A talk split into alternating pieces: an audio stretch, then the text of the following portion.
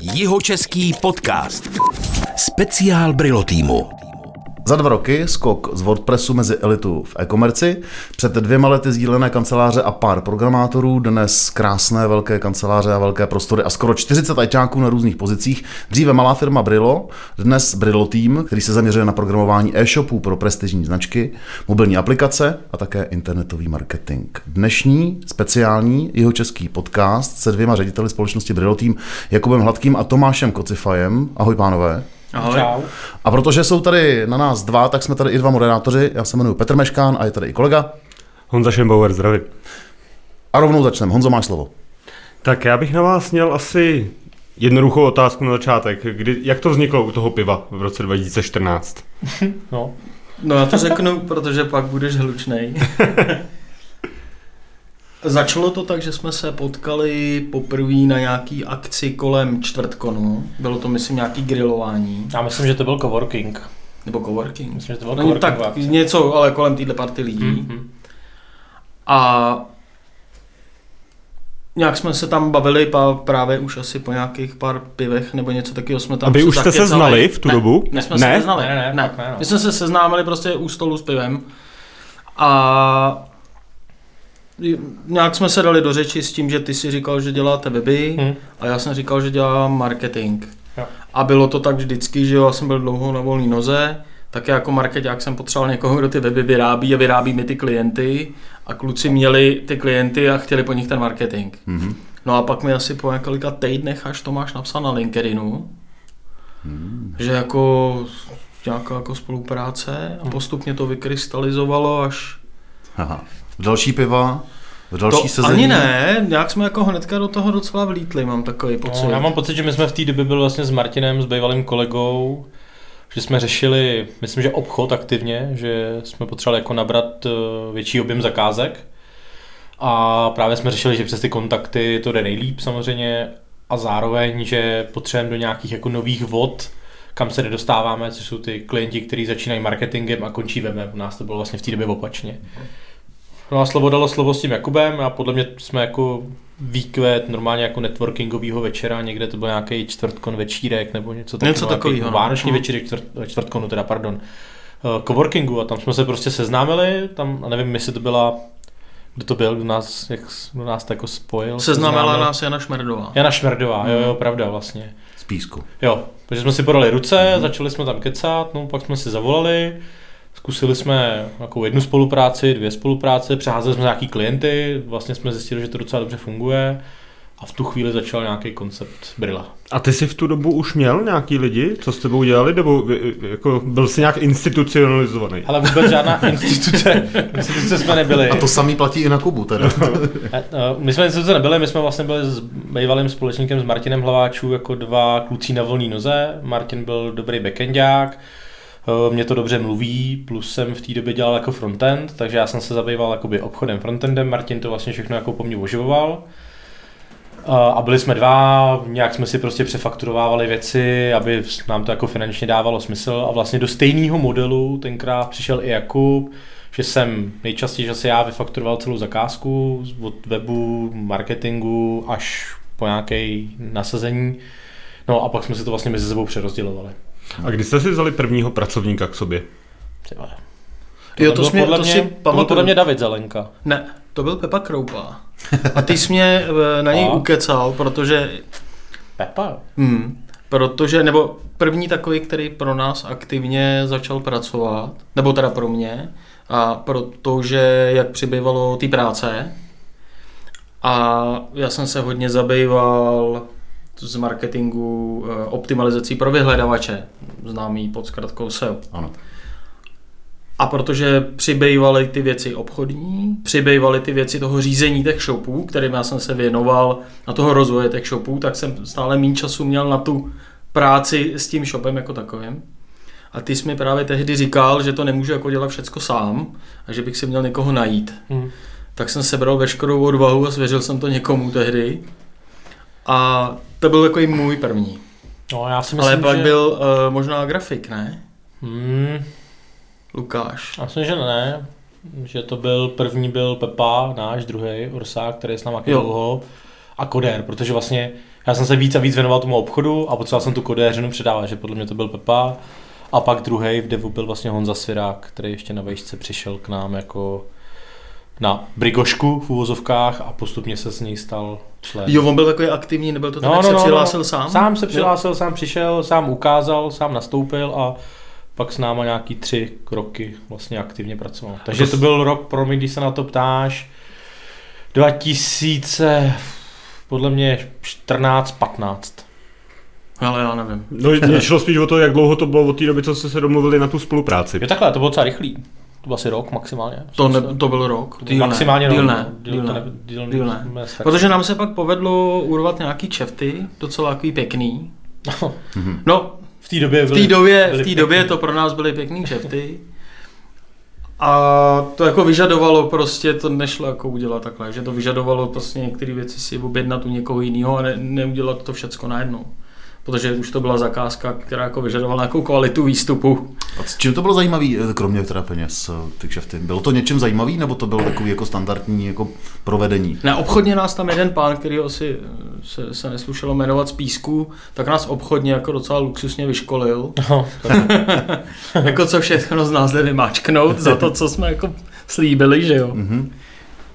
Ale to nás naučilo hodně. Teda mě jo, jako z pohledu toho obchodu, na co si jako fakt umě dát mají zla. Taky řekni tu historku s tím pánem, nemusíš ho jmenovat. Můžeš jí říct? ne, to ne. Ale To, to, jsou to, obchodní asi by se, nes, to by se asi neslušelo. Dobře. Já myslím, Ale- že, myslím, že v průběhu debaty nejde jiný fuck up. No, no, prostě uměl, uměl si o to říct pěkně, o ty práce. Hmm. A, A my jsme vlastně byli a rádi, co jsme si že- mysleli a neřekli. Jo. A byly tam více práce nějaký, Ano, jo, který si přesně, taky řekl, no, jo? No, no, přesně Jasně. tak. No. A vy jste dělali a dělali a ono to dělali a pak jsme to spočítali a No, jo. tak jako vznikla z toho nejča- jako reference. Nejčastější, nejčastější, slovo, myslím, že nejčastější slovo toho pána bylo, já jsem očekával kompletní dodávku, pánové. Očekával, ano, ano. Jo, jo, slovo očekával. Ano, no, si obchodně pamatuju do dneška, já jsem, pánové, očekával kompletní dodávku. Ale ta věta Eh, stačí za celou historku úplně. to, ale to on ten kšef pro nás nebyl zajímavý tím, že to byl jako nějaký takovýhle pán, ale to je také jako progres toho biznesu, že jo, jako napřed. Já si pamatuju, když jsem já začínal vlastně jako úplně sám, jsme se neznali s Jakubem, s Martinem, jo, ale neměli jsme spolu ještě obchodně společného. A jako to byla zakázka za 10 tisíc a říkal jsem si, ty vole, já budu pracháč, 10 tisíc, kdo má web za 10 tisíc, jo. A pak to byl web za 30 a za 40 a za 80, dneska jsou to weby shopy za miliony korun. A vlastně jakoby, takže ta zakázka byla pro nás jako, že zase najednou to byl jako cenově, vlastně jako jaký ten krůček dál, kdy jsme si říkali, Jo, to byly ty hele, je to první, tady. první vyšší Jo, desítky přesně, tisíc korun. Je to tady prostě, lítaný, pečený holuby do huby, teď už to bude jenom dobrý. No, no, jo, no. A to byl právě ten předěl, to byl zase stejný pán, který pak mu začaly chodit ty faktury, že jo. A kocifaj z DPH a hladký bez DPH a hlaváč něco a on pak za mnou přišel a říká, kluci, jak myslíte, že on to v tomhle formátu dlouho vydrží? To byl ten samý pán. Byl ten samý pán, no. jako jo, On jako na nás jako- začátku měl docela On byl jako, relativně jako velký businessman, jako Jo, jo, jeho jo. role podnikání byly No jako nakonec vyšší miliardy, takže A nakonec jsme ještě ten rok založili to a SROčko ještě ten rok jsme vlastně dřív, zakládali, chtěli. zakládali Brillo Team SRO jako takový, to byl vlastně rok 2016. No, Jako pán, který vám dal teda evidentně zásadní obchodní impulzy. Ale tak já si myslím, že jako každá firma je taková, jako, jakoby, když si vezmeš jako tu skvadru, která jsme tam byli, Mhm. mm. že jo, tak ty, ty seš, Jakub je relativně jako starší, ale já s, Jakub, s Martinem jsme relativně totožný ročník, takže nám v té době bylo 25 let, jo, tak jako teď nechci ne, jako hanit nikoho, komu je 25, jo, ale ty schopnosti, ty zkušenosti, my jsme měli jako, myslím si, že jsme v té době měli ani ne schopnosti, ani ne zkušenosti, ale byl to spíš jako chuť něco dokázat, to byl ten jako motor. Ale jako co chcete od 25 letého kluka, až to skoro ještě takhle jako řeknu, a jako říct biznis jako velkých jako rozměrů, nebo ho vůbec jako vybuduj, že jo, to nebo vytvářet. vytvářej ho, ho, jo, to bylo prakticky jako cokoliv, co jsme dělali, tak to bylo, ty vole, jsme to v životě nedělali, co budeme dělat, jo. Že já si pamatuju, když jsme prodávali první e-shop, že to, tu historku rád vyprávím mezi jako kolegama, ale teď to bude poprvé v podcastu, kdy volám Martinovi Hlaváčovi, čau, co děláš? O, no, nic tady, něco na počítači, co potřebuješ? Ty vole, prodal jsem e-shop. Teď my nemáme e-shop. Ty vole, proto ti volám. a to bylo vlastně tak, že my jsme jako jeden, myslím, že jedny Vánoce jsme prakticky neměli Vánoce a od listopadu do ledna jsme bušili první základ našeho pseudo e-shopu, který už možná ještě do dneška funguje vlastně tomu klientovi. Ale jako to byla každý, každý krok, který jsme v tom biznesu udělali, byla pro nás jako jako neznámá a čekali jsme, že buď se to prkno na tom mostě jako propadne a něco nás to bude stát, nebo i tu chuť se na to vykašlat, nebo to prkno vydrželo a my jsme prostě šli dál a dál. No. To znamená, vy jste neměli tehdy představu, kterým směrem to povedete a kam byste to jako rádi dotáhli, ať už prostě jako v tom konkrétním zaměření, hmm. nebo no, biznisové jasně, co nejvejš, jasně. Hele, já jsem vždycky, no. od začátku, jsem chtěl vždycky dělat weby. Mě to jako strašně hmm. bavilo. Na začátku. Na, na ty e-shopy jsme se moc necítili, jako, protože ty shopy jsou hodně komplexní, je tam spousta oborů, od, jak říkal, jako od SEO, marketingu, frontendu, backendu, do toho vstupují sklady, ERPčka a vždycky jsme se toho jako báli a na začátku, když jsme dělali ty shopy, byly jako spíš malý shopy pro malý hráče, a nebylo to nic významného. Ale jako mě vždycky bavilo dělat ty weby, na který jsme se jako cítili, technologicky oni nejsou moc složitý a spíš jde o ten nápad, co na tom webu, cílovka, že na koho se zaměřit, jak ten web dodat, jaký je obsah a tedy. A to mě jako vždycky bavilo. Takže ten můj cíl, jako když jsem s tím začínal, byl vlastně vytvořit jako, webovou agenturu.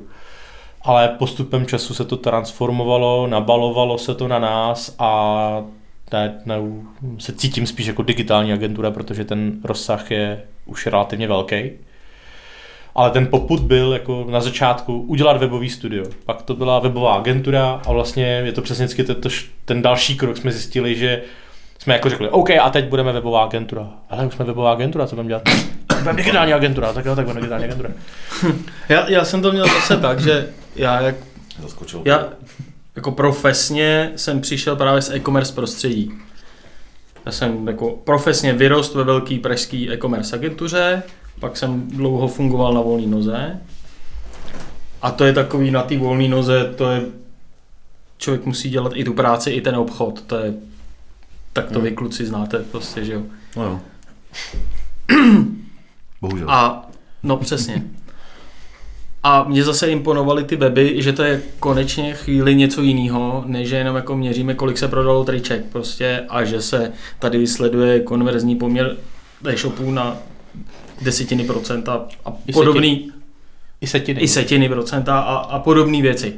Takže pro mě to tehdy byl takový jako, taková jako úleva z toho, jak já rád říkám, toho Kaufland Tesco stylu, tohohle z toho typu. Ale přerostlo to vlastně, že jsem tam jako k těmhle těm lidem, o kterých jsme mluvili, tak jsme mohli tam konečně použít takový ty agenturní maníry, které já jsem znal ještě z té agentury. Jak jako přistoupit ke klientovi, jak mu to prezentovat, co umíme, jak umíme, jak to bude probíhat a všechny tyhle hmm. ty věci. To jsme tam jako trošku machrovali, že jo. Hmm. Ale společně jsme to předtím v životě nedělali, ale prodali jsme to. Machrovat vám šlo. jo, no a prodali jsme to. Dobře, tak to je součást, ne? No tak tomu, no, tak tomu obchodu asi jako hmm. jako trochu patří znát tu svoji pozici a vlastně prezentovat ten asi zlatý střed ne, ale myslím si, že mírně, mírně na ten střed. Než se dostaneme k současnosti, eh, ten váš růst byl, dalo by se říct, jako lineární, že jste postupně nabírali lidi, zakázky, anebo že tam byly nějaký určitý skoky, který si jako vybavujete, že jste vzali nějakou větší zakázku, museli jste přijmout nový lidi. Eh, jaký byl ten až do té současnosti ten vývoj? No, já si myslím, že my jsme vždycky fungovali v takovém tom režimu, buď máš moc zakázek a málo lidí, hmm. nebo moc lidí a nedostatek zakázek, který je živý. To, to jsou takové dvě fáze a ten ideální stav je málo kdy, že jo? Těžko se jako ta křivka jako splošní do toho ideální stavu. Jo? No, no, no. jako dost no. náročný. A přicházelo to tak jako živelně. Eh, ten ty začátky si myslím, že byly jako hodně odmakaný. To byly jako, ty byly jako hodně odmakaný. Byly fakt těžce odmakaný, no. Kdy jako jsme jako vlastně všechny peníze, mm, všecko mm. zůstávalo ve firmě což jsem si jako já dlouhý leta musel doma každý rok obhájit, prostě, jo, že jako ještě tenhle rok a ještě tenhle rok. No, pak to bylo let pět najednou. No, pak to nebylo let pět, takže ty holky s náma taky jako měly velkou trpělivost. Ale jako bylo to takový postupný hmm. a někam to došlo, když už přesně, jak říkal Tomáš, takový ty obchody, ten náš takový ten, abych to řekl, běžný e-shop, eh, běžný web tehdy, hmm. že jo, se to začalo pohybovat v těch stovkách tisíc korun. No. A najednou ti v tom lítá strašně moc peněz. Živíš moc lidí a je tam jako odpovědnost. Jo? Najednou člověk řekne, si brdě, to je rozpočet, jsme jako měsíčně jako v životě neotočili. Hmm. A jenom si uvědomíš tu tíhu jako ty zodpovědnosti na sobě. To bylo ve mně takový, když už, Hmm. už tam těch nul potom bylo Bylo třeba šest no. na konci To už a už to bylo takový jako, že říká, pff, tak jako dobrý, no, ale jako taky ta zodpovědnost zatím je odpovídající. A hlavně si myslím, jako, že když se na tu otázku, tak jakoby podle mě jsme byli jakoby tří vlastně na začátku. No, Hmm. na, na, na, začátku bylo, bylo pět lidí. Mm. Pak se z těch pěti lidí tři rozhodli, že do toho vstoupí jako do firmy, včetně nějakého jako Podílu. podílu, kapitálu a jako fakt jako dáme do toho všechno. Jsme byli tří. Pak nás bylo po chvilce pět asi, ne? To byl vlastně David, nastoupil, Honza, hned za ním Jakub. A Mm. postupně se nějak rostlo a myslím, že jsme dorostli do nějakého čísla asi 11? Pak když 12, 12, 12, 12, 13 lidí, když jsme měli. Tady to bylo v nějaký chvíli- otázce, v nějakým Jo, jo, myslím, že asi 12. válečným No, večírku. asi 12, no. myslím. A při těch jako 12 jsme začali jako strašně stagnovat. Protože Mm, vlastně mm. pro nás to bylo číslo nějakého objemu, který jsme byli schopní jako ještě obchodovat, ale i realizovat tou naší sílou, kterou jsme nějakou jako prostě na tom trhu měli. No a vlastně pak to dlouho stagnovalo, až jsme se začali bavit s investorem, který do nás... Jak dlouho to stagnovalo? Dva roky? No, klidně dva roky. Dva roky. My jsme se hodně ne? bavili o tom, co dál. My jsme v jednu chvíli Jo. se na tom úplně zasekli. Úplně, no. to bylo- Protože blbá je s- jako službařina v tomhle oboru, protože ve chvíli, kdy lidi přestanou pracovat, tak může zamknout kancelář domů. Protože nevytvořil si nic jako trvalého, žádnou trvalou hodnotu. To je službařina. To jenom makáš a čekáš, že ti za to někdo něco pošle. Jasně. Tak jsme furt přece vymýšleli, Co bychom dělali, no. co bychom dělali, kam to posunout, že jo, těch nápadů bylo x. Hmm. Pak jsme se začali bavit, že by to jako jednou krásně třeba jednou klofnem nějakého investora nebo něco takového. Jo. Jo. Pak To, to, bylo oba- ve, to bylo ve vašich hlavách tohle. Jo, Jo, bylo, no, pak jsme bylo, se no. bavili, hele, ale co když se to povede, co budeme dělat? To, to taky jako reálná obava prostě, jo. Chtěli bychom, ale co když se to povede. No, no, takhle, takhle to bylo asi dva roky, Dva jsme roky, jako no, stagnovali, no. Jsme stagnovali. No, to bylo dost To nepříjemné. bylo dost jako nepříjemný, Mm. bylo to jako hodně frustrující, Mm. nevěděli jsme, jo, prostě co, kam dál. I se jako nedařilo prodávat tak, jak jsme chtěli. Tak jak jsme chtěli, ty tržby prostě jsme neplnili. A, A jaký to mělo vliv na ten tým? Ten, ten to vnímal taky tak, že, že jako chodí do práce a vlastně jako nikam se to neposunuje? Hele, to nevím. Oni ty lidi zeptat jako rostli docela s náma. Ale jako já si myslím, že ty lidi, kteří s náma jako nastoupili v jak jako dost rostli s náma. Vlastně až krom nějakých, vlastně krom některých lidí, kteří s náma nastoupili jako, už jako seniori, že k nám přišli Mm. jako už fakt jako hotoví kluci, kteří řekli, hele jo, mě tenhle ten projekt zajímá, jdu do toho s váma. Tak zbytek jako kluků byli v té době nějaký junior medioři, takový jako, Mm. který jako vlastně byli nadšení z toho, co jsme byli jako nadšení my. Takže prostě jako pro nás bylo nadšení, že jsme prodali, nevím, zakázku za 150 tisíc, tak oni byli úplně naprosto nadšení, že dělají na zakázce, kterou takhle velikou vlastně nikdy nedělali.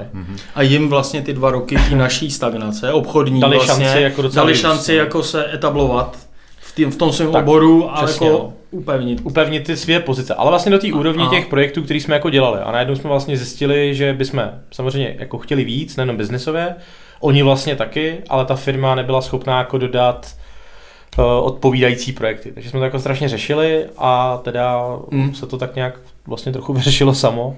A jak se to vyřešilo samo? To, No, No, to je taky To je historka. taky právě. historka jako hrom. My jsme- To- My jsme vlastně, no tak, mluvte, No, já nebo jsem my jsme, dlouho. no, pro jednu agenturu, eh, docela jako hodně českou známou, velkou, jsme taky přes nějaký vlastně naše vzájemné kontakty, které se tam tak jako do kruhu sešly, ani jsme nevěděli pořádně jak, tak jsme programovali jejich interní eh, firmní systém.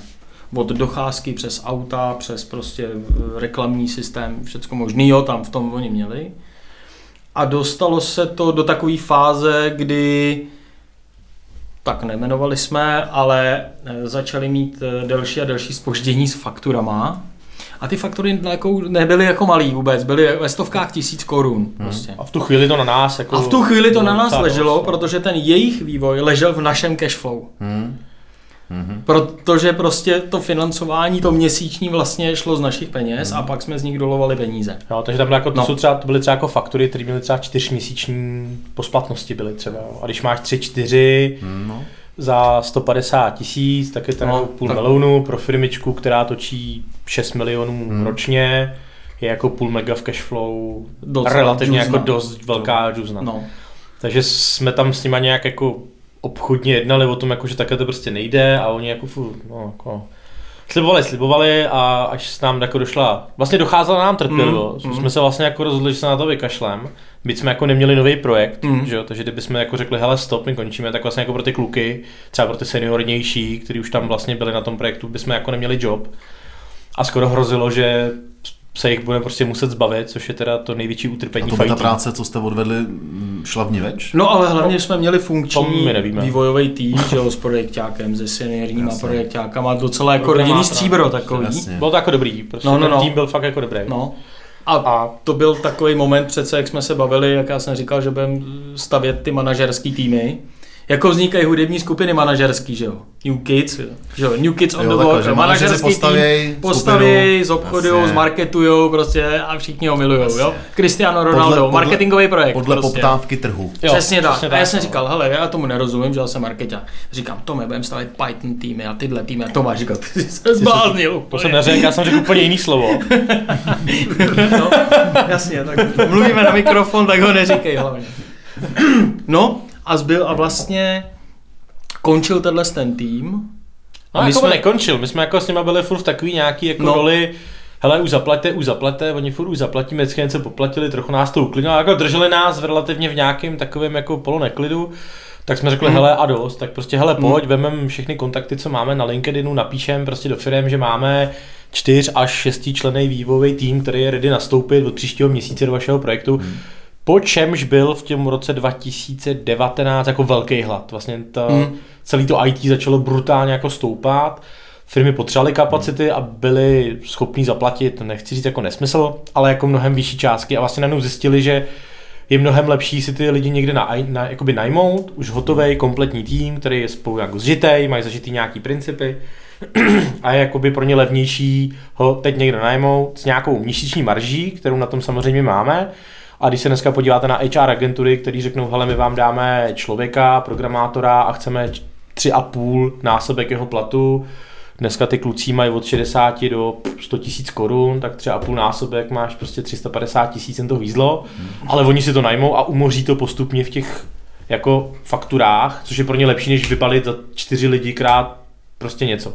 Když se nebudu bavit o těch úplně high-tech end eh, velkých firmách, které jako to cashflow mají obrovský. Tak jsme jako obepsali, a najednou, No a já a jsem najednou dal- mi volá číslo. Ne, ne, to bylo tak, že já jsem dal teda, já jsem dal jediný status Jo, na to LinkedIn pravda, tehdy, vlastně.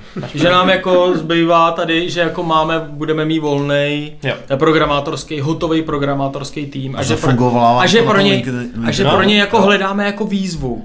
Jo? Že hledáme nějaký A já jsem já jsem tam nenapsal, že jsme v háji. Prostě. Napsat nemohli, ale my jsme vlastně v tu Mohli. chvíli trochu v háji byli. Trošku to jako spělo do toho, že o to přijdem, protože tady eh, to spělo k tomu, že, Už by tam byl ta že, sekera velká. že ta sekera byla veliká. jsme to nemohli unést, no. No, tak jsem to napsal a vlastně hnedka druhý den A druhý den telefonát. Druhý, druhý den telefon a hele kluci, a nemáte jako půl programátora? A říkám, tak jako víte co, jako, jako celý tým. Pak volali si za tři dny, hele, tak možná jako jednoho a full time bychom brali. A pak, hele kluci, já vám někoho dám, jo. No a už, a najednou, už jsme se bavili a najednou mi s volalo, pánem. volalo číslo a dobrý den, já jsem ten a ten, tam odsaď a odsamcať a prý máte nějaký tým, no máme, no tak já bych je bral všechny, kolik za ně chcete? A my, no, No a měli na nás doporučení, a že měla nás jo, takové no. doporučení, takže pak jsem byl do Prahy, vlastně dali jsme si schůzku, u toho jsme vypili čtyři piva, snědli nekonečně mnoho eh, sushi a vrátil jsem se zpátky, volám Jo, jako... počkej to, jak ty jsi No, říkal, no, že no, ses no. tam připil, nebo No, to jsme, my jsme, no, on taky teda. to On tam udělal ostudu na té Ne, ne, to. No, tak pivo, suši. No a pak jsem se vlastně vracel nějaký den z té pracovní schůzky, volám Jakubu a říkám, hele, ty vole, tak je to asi v suchu. Berou všechny a chtěli by další. A vlastně to byl kontakt s tím naším jako teoreticky prvním investorem, který vlastně, teda teď historicky to víme, si nás voťuk na nějaký x měsíční jako spolupráci, jako na Hmm. klasickém badelízu. A pak po asi po šesti měsících přišel a řekl, hele, co byste nám to prodali?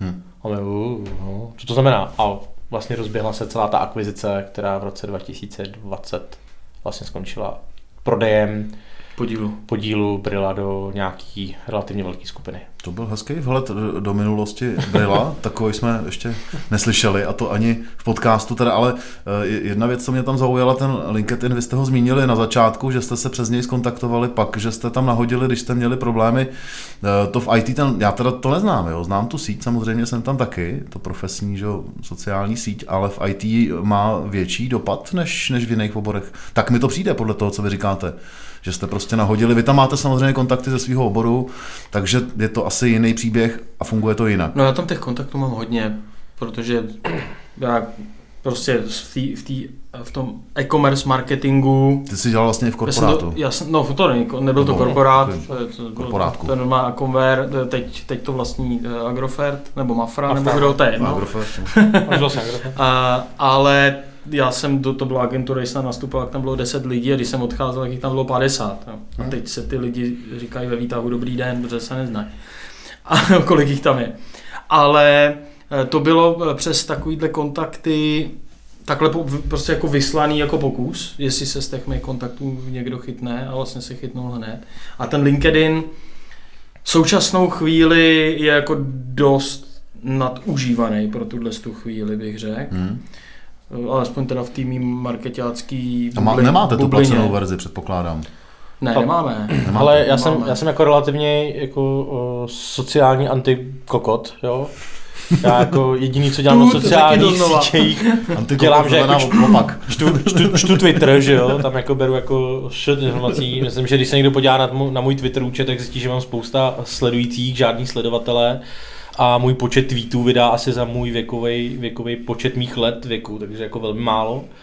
LinkedIn vůbec netuším, co se tam děje. Jo, to se tuším docela. No. A Facebook vlastně jako mám a tam jako jednou za čas prcnu jako něco, co jako že prodáváš nějaký herní že zařízení. Nějaký herní sedačku. protože už není čas hrát hry. A nebo, a nebo, a nebo protože někoho scháním jako do firmy, jo. Jinak jako já jsem jako velmi sociálně jako nepolíbený, že mám ani Instagram, nic, takže... A LinkedIn je dobrý, vlastně... ale jako se vším všeho smíru, prostě. Jasně.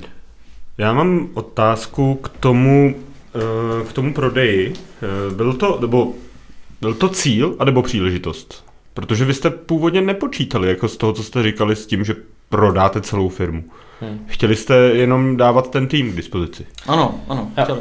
Ale no, já myslím, že to na začátku to nebyl cíl vůbec, když jsme se s těma chlapama jako poprvé bavili, ale my jsme se vlastně o tom v té stagnaci, té dvouletý, o který jsme tady mm. se bavili na začátku, mm. tak jsme prostě jako tak nějak jako tušili, Bylo to že, jedno z témat, o kterém jsme se bavili. O kterém jsme se bavili, že by vlastně bylo dobrý, kdyby do toho Brla stoupil někdo, a teď jako ne úplně nutně kvůli penězům, uh, ale spíš kvůli kontaktům. Přesně. Jo, takže Přesně. jakoby tam s tou myšlenkou jsme no, si hráli. Ale vstoupit je něco jiného, než to celý koupit. No a myslím, že je to úplně to samé. Je to stejný? No jako asi možná nějaký jako velký investor by jako namítal, že vstup a podíl, ale, ale prostě pro nás bylo důležité, aby někdo měl pokrytou tu investici, kterou do toho dal. Eh, nekoupil to jenom jako na spekulaci, aby řekl, hele kluci, já to dneska koupím a za rok to prodám. A za tři prostě, roky vás střelím to, někomu jinému. To, to, jsme, to jsme jako měli velký strach, to mm. byla jako velká diskuze, ale zároveň vlastně to bylo to, že jsme chtěli investora, který má blízko k tomu, co děláme aby nás propojil a vlastně nám dal šanci dostat se například k těm zakázkám nebo i k těm projektům, kterým my jsme se dostat jako nemohli. Z důvodu nějakých našich jako schopností, znalostí, velikosti té firmy a tedy. Takže vlastně, když jsme se bavili s těma lidma a oni nám jako říkali, kdo jsou, co jsou, co dělají, v čem se pohybují, tak jsme vlastně řekli, hele, tyve, to je asi jako přesně to, co hledáme. Jak se domluvá takovýhle díl? Uh, no. To, Měli jste představu o tom, kolik Brillo stojí? 6 Hogardnů, tři paličky suši, dva rumy a... No, a, pa, a, pak, to... padne, a pak padne ta částka. A, jako, bylo to komplikovanější. Ale bylo to strašně komplikovaný. Jo. No. Zase... Nebo obecně, jak se jako naceňuje u takovýchhle firmy, které jsou v nějaký růstový, my jsme k tomu, My jsme k tomu přistoupili my jsme k tomu přistoupili, myslím si, jako hodně zodpovědně v tom smyslu, že jsme jako nevzali tu mě všichni, ří, jako lidi třeba kolem mě mi říkali, a tak teď to můžete napálit. A říkám, a zrovna je to blbost tohle udělat prostě, jo. Takže jsme stáli jako dost nohama na zemi, protože jsme spíš chtěli jako tu budoucnost si zajistit sobě a těm vlastně všem lidem, kteří jsou kolem nás, než jako si teď tady říct, tak kluci, a teď nám tady začnete sypat miliony. Za první ty miliony to jako samozřejmě nestálo, protože to byla ta službařská firma, víš, prostě jako EBITDA, jako ta hodnota té firmy po všech jako odpisech, jako, tak si vem, když děláš služby, co po tobě zbyde prostě, jo. Takže máš nějaký nasmlouvaný, nějak jsme to prostě jako spočítali, Nějak jsme to nějak jsme spočítali. hodnotu firmy. A hlavně, co bylo si myslím dost důležitý, že e, s tím chlapem, který je zapsaný i v obchodním rejstříku, že jo, tak co mě teda, a nakonec jsme se na tom shodli, imponovalo, že fungovala gentlemanská dohoda. Hmm, to je fakt jako Ale dohoda. ta funguje do teďka. To znamená, je Teda- spousta věcí, které není napsaných a jsou to věci jako sakra vážný a důležitý, na kterých stojí ten biznis a třeba jako nemálo peněz, nejsou nikde napsané, ale platí to.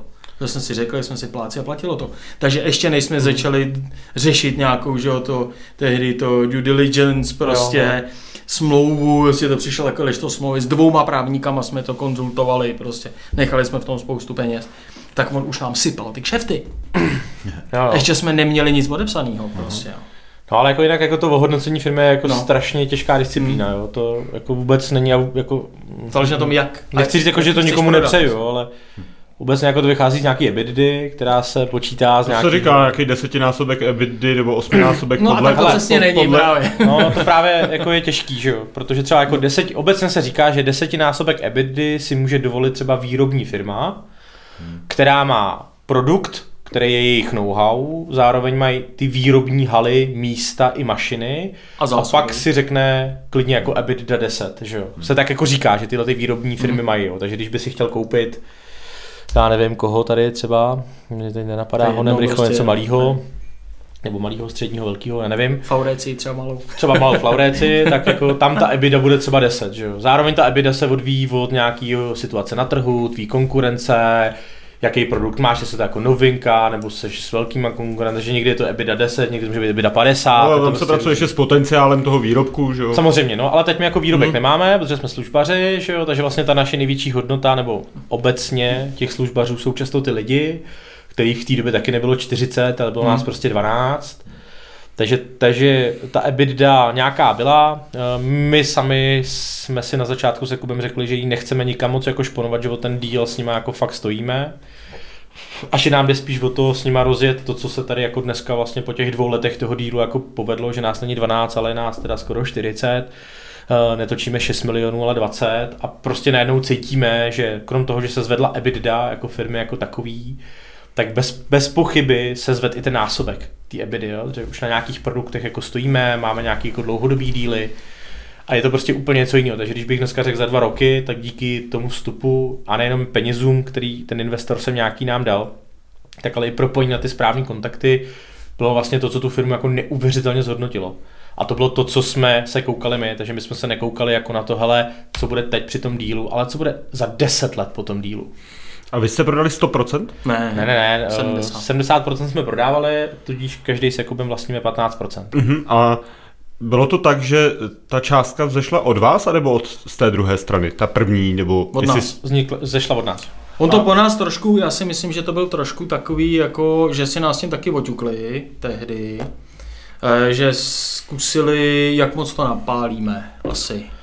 Ale těžko říct, eh, jako je potřeba si jako uvědomit, že ten deal byl jako v řádech jako nižších milionů korun Hmm. a jako jejich jiný díly jsou v řádech vyšších 100 milionů korun který jako ty investoři jako dělají, jo. To, to není jako, jak bych to řekl, to není prostě nějaký jeden podnikatel, který se rozhodl tady vstoupit do něčeho, ale je to relativně uh, jako v Česku velká ryba, která jako těch firm vlastně jako stovky a když jako a jeho díly jsou i v řádech jako stovek milionů. Takže, takže to, že tady on koupil nějakou firmu, kterou jsme si řekli nějaký peníze, tak pro něj to bylo jako OK, já potřebuji něco od vás, protože mám tady nějaký své firmy, kam vlastně bych potřeboval ten váš jako výkon, ty, tu vaší kompetenci, kterou já v jiných firmě nemám, proto do vás jako vstupuju. Přesně. Ale zároveň vlastně chci, aby ta firma samotná, kterou jsem koupil, taky generovala ten zisk a byla vlastně v tom mém portfoliu. Takže nebylo to u nás vůbec o tom, že bychom si nutně potřebovali jako šánu na peníze a z toho brila odejít a říct si, hele, OK, tady Tak to, to- máš. to ani nechtěl, čus, že? To on ani nechtěl. A my taky ne. My jsme prostě potřebovali jenom, jak bych to řekl, no. On koupil kompetenci, z Postavit. jeho pohledu dost jako risk. ať, ať obsluhuje jakýkoliv nuly na účtě, tak hmm. prostě vzít nějaký peníze a říct kluci, vy se mi líbíte, vy to na doporučení tady děláte dobře, já vám tady dám prachy. Tak z jeho pohledu, jako, když se jako na to podívám jeho optikou, tak to byl taky docela risk. A jako jo. bez pochyby byl, no. no. Takže on si koupil kompetenci vlastně. No. Jasně. A je něco, co byste udělali jinak zpětně, jako co, co, co vás to naučilo? Já myslím, že jsme měli docela štěstí. Ale asi vůbec nic, jo. Mm. Mm. Jako fakt, jako opravdu musíme říct, to, a to teď, teď to tady jako ne, nepotřeba, aby nás jako nikdy budu, nebo majitel poslouchal a říkat, co jsme tam říkali, jako. říkali za kokotiny. Ale jako opravdu, co jsme si prostě řekli, prostě my jsme si řekli v červnu, v červenci, jdeme do toho, připravte firmu na prodej, my ji kupujeme, za podmínek, který jste si řekli, s těma souhlasíme, v září to chceme převzít, udělejte prostě tyhle ty kroky, ale už to berte tak, že vás vlastníme. Už si prostě pošlete Hmm. nám, prostě nastavte si vejplaty, udělejte si to, jak by vám to vyhovovalo, to bylo jako, jaký předmětem nějakého dílu, nějaký našeho hodnocení a už to jde. Hmm. A my jsme mu mohli vlastně jako na konci roku říct, hele sorry, my jsme si to rozmysleli, díky za prachy, čau. Takže on jako šel do toho rizika, jako taky vlastně částečně. My jsme měli samozřejmě nějaké obavy taky, jo, co, co, když jako to, a co když to nedodrží, a co když to koupí a pak nás vyhodí, a ty, co budeme dělat, a bla, bla, bla. Bylo tam jako spousta obav, ale vlastně od té doby, kdy jsme se jako u stolu prostě podali ruce, tak od té doby Hmm. to bylo všechno naprosto tak, jak jsme si řekli, z jejich strany. My, myslím si, že i z naší, že my jsme jako nevymýšleli žádný My jsme jako nekalý přistoupili dost praktiky. poctivě, jako jak jsme jenom Myslím si, dokázali. že jo, no. Jak jsme jenom dokázali. a, a vlastně ten deal se jako naprosto perfektně sednul a já bych vlastně nic jako neměnil asi. Já ani nevím, jak bychom to měli dělat jinak vlastně. Jako No. bylo to naprosto dobrý, myslím, že jsme z toho vyšli metodou win-win jako všichni Mm. a doufáme, že teď budeme zhodnocovat to společné úsilí, který jako do toho dáváme, jak my, tak i jako investor. A jak se změnily vaše role v tu chvilku, když už jste nebyli jediný? Ještě jinak, když jste v té firmě byli sami, tak jste měli nějakým způsobem rozdělený přesně ty role, že jo? A změnili se od té doby, nebo za, za teďko v té situaci, kdy máte, kdy máte prostě investora a jste vlastně samozřejmě obchodní ředitel, eh, technický ředitel, jste vlastně ředitelé. Změnily se tam nějak vaše úlohy nebo ty, ty vaše pracovní kompetence?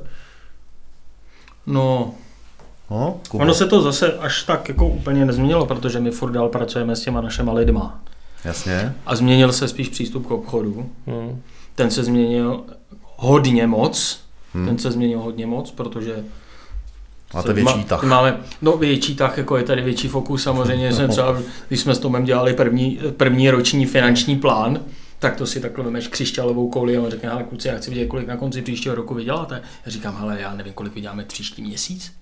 A on to chtěl spočítat a, a teď se toho jako ten rok musíš držet, že jo? No jo. A musí to mít samozřejmě růstovou tendenci. Takže jako to byla zásadní změna. Ale za mě ta změna byla jakoby vůbec ne v kompetenci řízení. Oni prostě řekli, hele, dělejte to tak, jako jste to No. dělali doteď. Oni měli radost, že je to taková rodina, kamarádská, Jo. prostě. To, to bez pochyby. Ale jako oni řekli, prostě dělejte to, jako jste to dělali doteď, ale pojďme se podívat na nějaký jako manažerský, biznesový, ekonomický Hmm. postupy, který vy doteď Hmm. neděláte.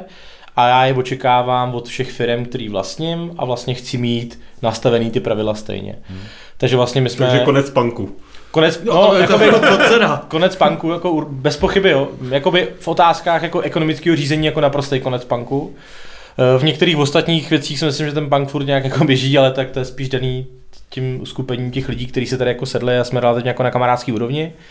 Ale ty role se třeba jako pro mě se změnila nikoli v tom, co jsem jakoby, jak bych to řekl, o čem jsem rozhodoval, myslím, že o tom rozhoduju furt stejně, ale vlastně jako pohled najednou na tu firmu, která nemá 12 lidí, ale 40. Takže už to není jako o tom, že si tady, teď to jako hloupě řeknu, ale sk- vlastně na začátku nás bylo 12, tak já jsem z každý, každý věděl jsem, co každý dělá, na čem teď tenhle týden pracuje, co je cílem, jaký projekty máme, v jakým jsou stavu. A teď vlastně o půlce, půlku lidí jsem už neviděl, ty vole, snad měsíc prostě. Jo. Ne, že bych je nechtěl, jak oni jsou jako na home office, já vůbec nevím, co dělám, nebo jsou zavření v nějaký kanceláři, míme se časově, nebo se říká, čau, už jsi tady, jo, jo, čau, čau. Takže jakoby je samozřejmě těch lidí jako mnohem víc, zároveň jako vůbec netuším, co dělají, jako absolutně nevím, prostě ani, vlastně ani nevím, v jakém stavu jsou některé projekty, které jako dobře běží. Vlastně ke mně se dostávají ty projekty až ve chvíli nějakého jako kritického, no kritického, začínajícího kritického průseru, kdy už jako tam teda jdu a snažím se to jako nějak, eh, ne, ne jako zachránit, ale aspoň se to pokusit nějak skorigovat. A pak jsou projekty, které vlastně se dostanou ke mně na začátku toho biznesu a řeknu, OK, super, hele, tady to máte a očekávám, že to jako doděláte. Za mě, nebo za mě, jako, je to, vaši, je to jejich práce. Takže to se třeba pro mě změnilo, že najednou nejsem v roli toho jako projektáka, nebo jak to nazvat, ale jako cítím se v roli té ředitele, takže jako jedu čísla, hiring, jak se to vede rozpočtově, jaký jsou tržby, na čem vyděláváme, na čem ne, Uh, já nevím, jak jsou náklady, kde se prostě něco utratilo víc, proč, schválíme nějakou útratu nad budget, nebo neschválíme, proč bychom to dělali. A vlastně ta moje kompetence je v roli opravdu teďka jako koukat na to jako technický ředitel té technické části, aby to vlastně jako klapalo jako ekonomicky. Kuba mluvil o tom, že se to změnilo samozřejmě i v tahu na ten obchod, nebo v tlaku samozřejmě na, hmm. na obchod. Já jsem bych to chápal tak, že vás koupí investor a v tu chvíli, nebo tak bych to chápal jako like, a v tu chvíli máte zajištěný přísun eh, práce, kterou prostě odvádíte. Nakolik to teda je tak, že máte jako zajištěný, zajištěný, ten, zajištěný ty projekty, na kterých pracujete a nakolik musíte do toho vnést ještě nějaký objem prostě vlastně nasmluvaných obchodů? No, tako bylo není automotiv montovna, prostě, kde jako auditi dodává prostě děli katalyzátory, jo, a to je, to je všecko. Nebo vyrábí e-shopy. Nebo vyrábí e-shopy, ale jednak ten investor vytěžuje těma svýma projektama prostě nějakou část, kterou, to je vlastně část, kvůli který si koupil ten podíl, ale pak zbyla další část toho brila a ta funguje vlastně jako fungovala vždycky, akorát jako v jiných objemech. Aha. A takže on má, když to, když to také rozdělil, tak je tady půlka firmy, která dělá jako výhradně prostě pro něj. A tam jsou prostě nějaké jasně daný nějaký matematický kritéria. A pak je tady normální ta službařina dál hmm. a ta prostě se musí uživit sama. Ale já si myslím... A změna, změna, ještě promiň, co hmm. se ptal Petr, změna je v tom, že předtím nám stačily pasivní poptávky. Hmm. Teď ty zdaleka nestačí. Hmm. Hele, Takže tomu musíte jít naproti. No, to bez pochyby. No. Hele, ale jakoby, myslím si, že je to jako daný tím, že když navážu na Jakuba, uh, je to vlastně pohled toho nejenom investora, ale i jako náš, jo. OK, my máme nějakou zaručenou, nebo zaručenou, prakticky jako zaručenou nějakou část práce pro ty jeho projekty, který on má. Ale jako zároveň je to o tom, že dobrý, ta zaručená práce dokáže vygenerovat nějaký zisk. Že jsme prostě pořád jako agentura, hmm. která prodává hodiny těch lidí. Hmm. To má pokud jako agentura chceš vydělávat víc peněz, potřebuješ nabrat nový lidi, prodávat jejich hodiny s nějakou marží a vlastně jako růst. Nebo se pustit do nějakého produktu, na kterým dělá nějaká menší skupina lidí a vlastně jakoby prodávat ten produkt. A pokud by bychom si řekli, hele dobrý, vlastně jsme brdo prodali, je to všechno OK, máme tady nějakou práci pro 20 lidí, tak těch 20 lidí ti za rok vygeneruje nějaký příjem peněz. Ale jako vlastně nikdy se to dál nepohne. Hmm. Furt to bude stejný. Hmm. Jo, nějaká inflace, nějakou přidáš, něco ubereš.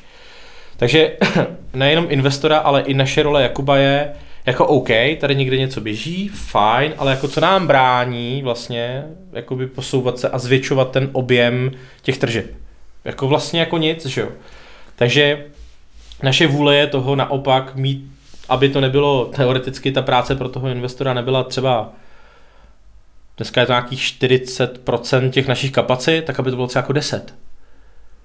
Jako 10% je prostě nějaký balík, ale 90% třeba se, zajímavou, se zajímavější marží je pro nás jako i pro majitele, že jo, který tam máme furt podíly, je to samozřejmě jiná EBITDA, jiný prostě vý, jako uh, dividendy a tak dále, že jo? takže my jako chceme zvedat ten objem, takže my víme jako, že OK, tady nějaká část běží, ale my tu druhou část potřebujeme prostě jako naopak zvětšovat.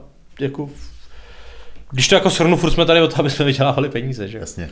Když jsi říkal, že jste měli na začátku 12 lidí, teďka je vás 40, jak jste to dokázali tohle?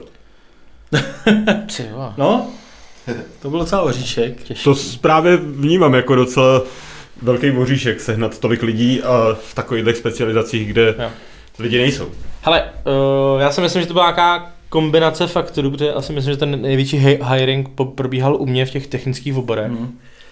A myslím, že to nějaká kombinace. Uh, za prvý si myslím, že jsme s Jakubem měli historicky jako nějaký kontakty, převážně hlavně tady jako v Jižních Čechách, jako ať to byly čtvrtkony, coworkingy, že jo, a tedy, takže jsme jako spoust, nebo spousta, nějakou část lidí jsme jako ulovili tam na jako uh, potenciál toho, že hele, jako malá firma, žádný korporát, ale vlastně docela, myslím si, že velký zajímavý projekty, takže byla nějaká část lidí, nějaká část lidí se povedla nahajrovat normálně jako běžnou inzercí, že jsme prostě jako jeli reklamy, hmm. kampaně, hajrovali jsme, prostě měli jsme pohovory, někoho jsme se tam jakoby vybrali.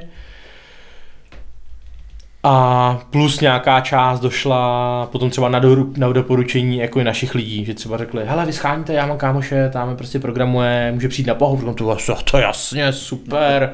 Jo, takže jakoby podle mě to byla nějaká kombinace skladba těchto těch scípů. Fakt jako veřejná inzerce, něco z našich kontaktů, něco vlastně se na nás nalepili ty lidi, kteří už tady pracovali a měli nějaký kamarády, známý, příbuzný a vlastně postupně jsme tu firmu jako doplňovali. Mě by teda zajímalo, jaký je podíl toho eh, digitálního marketingu a jaký je podíl toho vývoje. Hmm. No, ono těch pilířů té firmy je víc. No to klidně můžete rozebrat, jo. jako jestli těch pilířů je víc, tak jako jestli můžete říct, jo. kde my máte máme, z hlediska třeba tržeb. Jo, my máme uh, ty příjmové ty příjmový složky máme rozdělený na čtyři. čtyři. Máme jakoby marketing jako takový online, uh, výkonnostní, máme uh, ty webové služby, které furt jako držíme, máme e-commerce, kde děláme jako e-shopy, a pak máme Badilí slomeno vývoj jako, nebo no, asi by se dalo jako říct Badilí, to znamená, že vlastně část těch našich pracovníků pracuje v jiné firmě jako právě ty komplexní týmy. A občas se stane, že přijde klient, který řekne, hele, já ten tým potřebuju na rok, potřebuji vyvinout tuhle tu aplikaci a pak vám ho jakoby vrátím. Takže je to takový jako, že někdy ty kluci dělají dlouhodobě pod nějakou jako hlavičkou firmy díky té kompetenci a někdy je to jako krátkodobý nebo no krátkodobý. No to většinou ten, vždycky díl. Jako. Ten kontrakt je u nás jako minimálně na rok. Jo, u těch větších týmů. Říkáš kluci, ale to nejsou jenom kluci, ne, v rámci Brila. Jo, pardon, no, tak já, já jsem zapomněl jsem být genderově vyvážený, ano, právě ano. kluci a holky, omlouvám se. Takže asi, když si se ptal na ten marketing, ty čtyři pilíře. Teda, tak je to čtvrtina. Hmm. A já předpokládám, že furt další lidi hledáte. Hele, Nebo jak to je teďka? Uh, Máte, můžeš klidně říct, jaký jsou jakoby plány na tenhle ten rok? Hmm. Takhle ještě možná. V tomhle tom, jste teď říkali procenta, poměry. Eh, na čem pracujete teď, v současné době? Hele, teď... Udělali dvě otázky, jo. Jsme udělali dvě otázky? Hmm. Já vím, to ale, ne, já, já vím, ale než, aby to navázalo, jo. tak jsem Tak chtěl, možná bude navázat, tak jako začnu asi... Já se, k tomu, co jo. teda začnu, začnu tou otázkou Šena.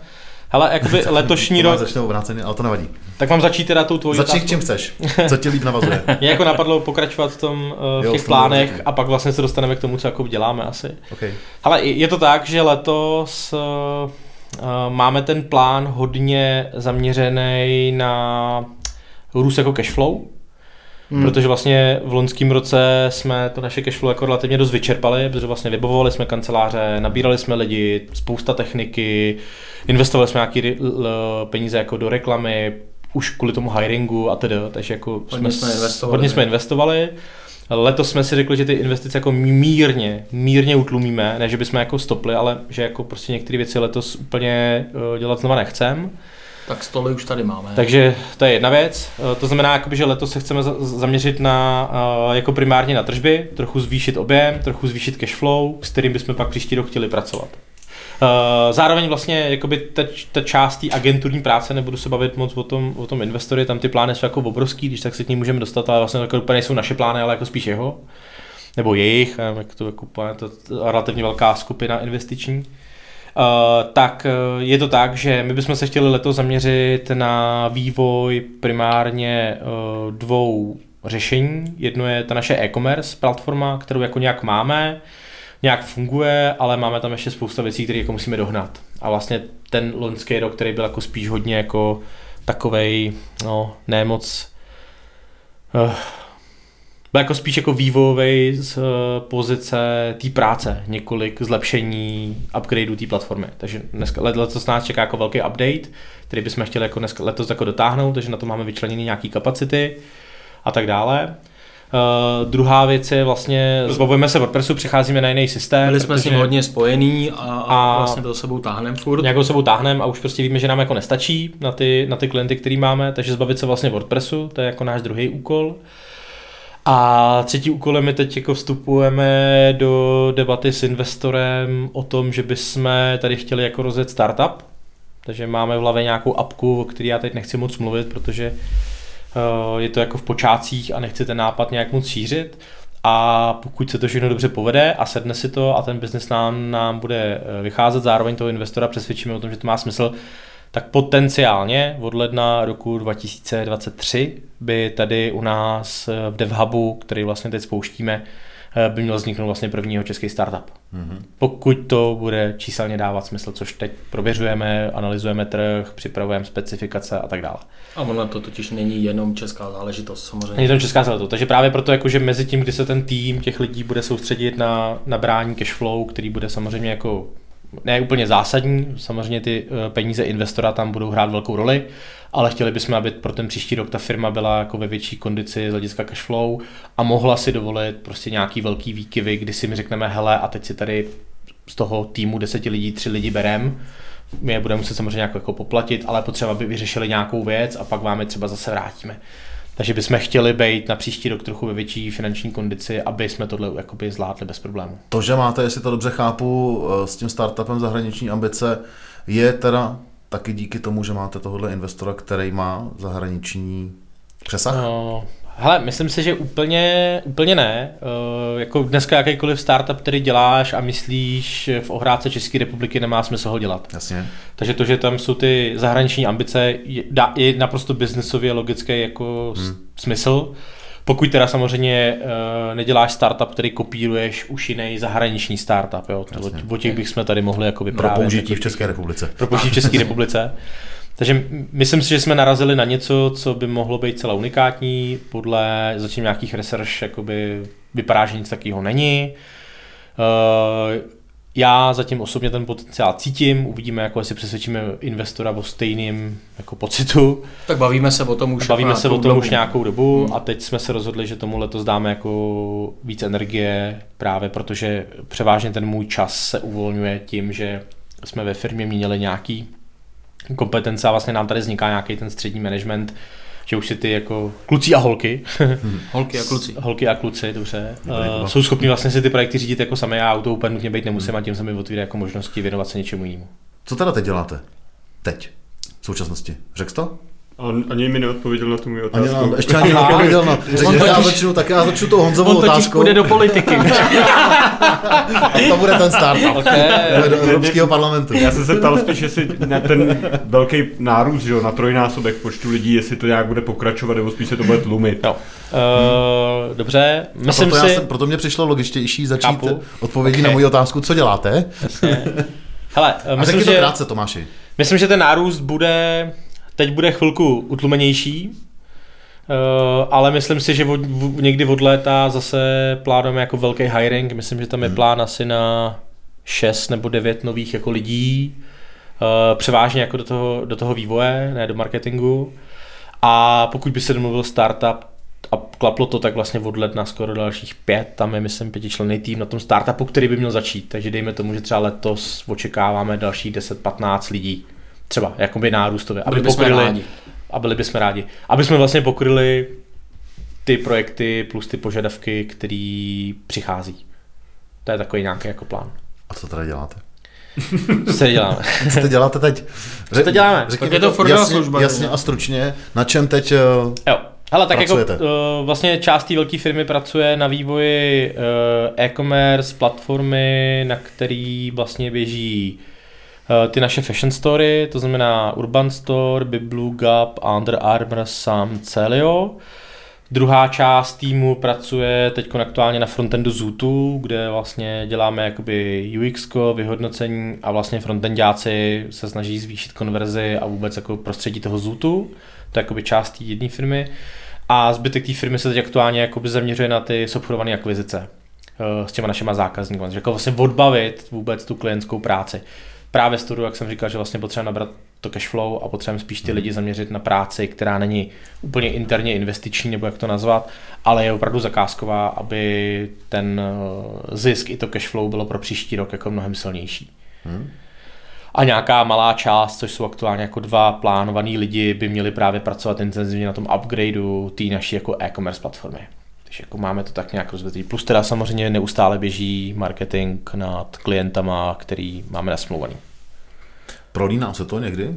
Myslím, Ale to, marketing. no to jasně, to jako je denní chleba, že jo. Ano, Ty se- marketáci nemůžou dělat bez nás a my občas nemůžeme dělat bez marketáků. My se asi dostaneme za chvíli ještě k, k tomu, k těm fashion e-shopům, protože to je jako vaše téma a máme to tady i připravený, tak tam se doptám ještě na jednu věc. Možná Honza se chtěl Já něco- mám, já mám otázku na ten tým. Vy jste hmm.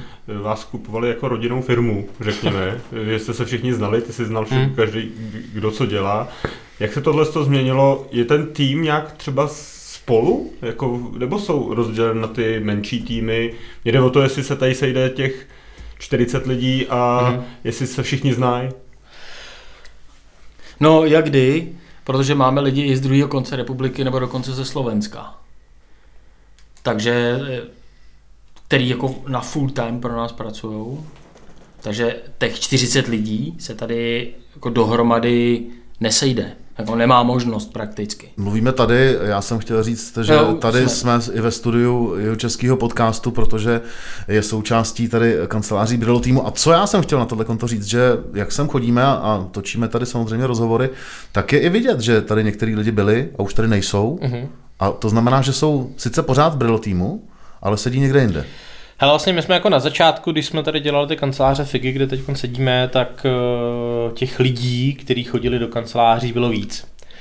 Myslím si, že uh, obecně jako pandemická situace, ty lidi, kteří si nedokázali ten home office představit, vlastně zjistili, že je to poměrně v pohodě. Hmm. Takže třeba se nám stalo, že v tom horním patře, který je nad náma teďka, tak tam seděl vlastně celý ten webový tým, kdy my jsme zpočátku nechtěli, aby když ty webaři něco programujou, kódují, vymýšlí a nějak si u toho povídají, tak aby neotravovali ty šopaře nebo vývojáře hmm. mobilních aplikací a zase opačně. Tady jsme to jako měli rozdělený, že spodní patro byla vlastně e-commerce, vývoj mobilních aplikací a horní patro byla jako webaři. A ty kanceláře byly relativně zaplněný, když to jako prostě přeženu a říkali jsme si ty kráso, tak už jsme tady koukali po kancelářích vedle, které jsou tady hned jako přes, přes vchod.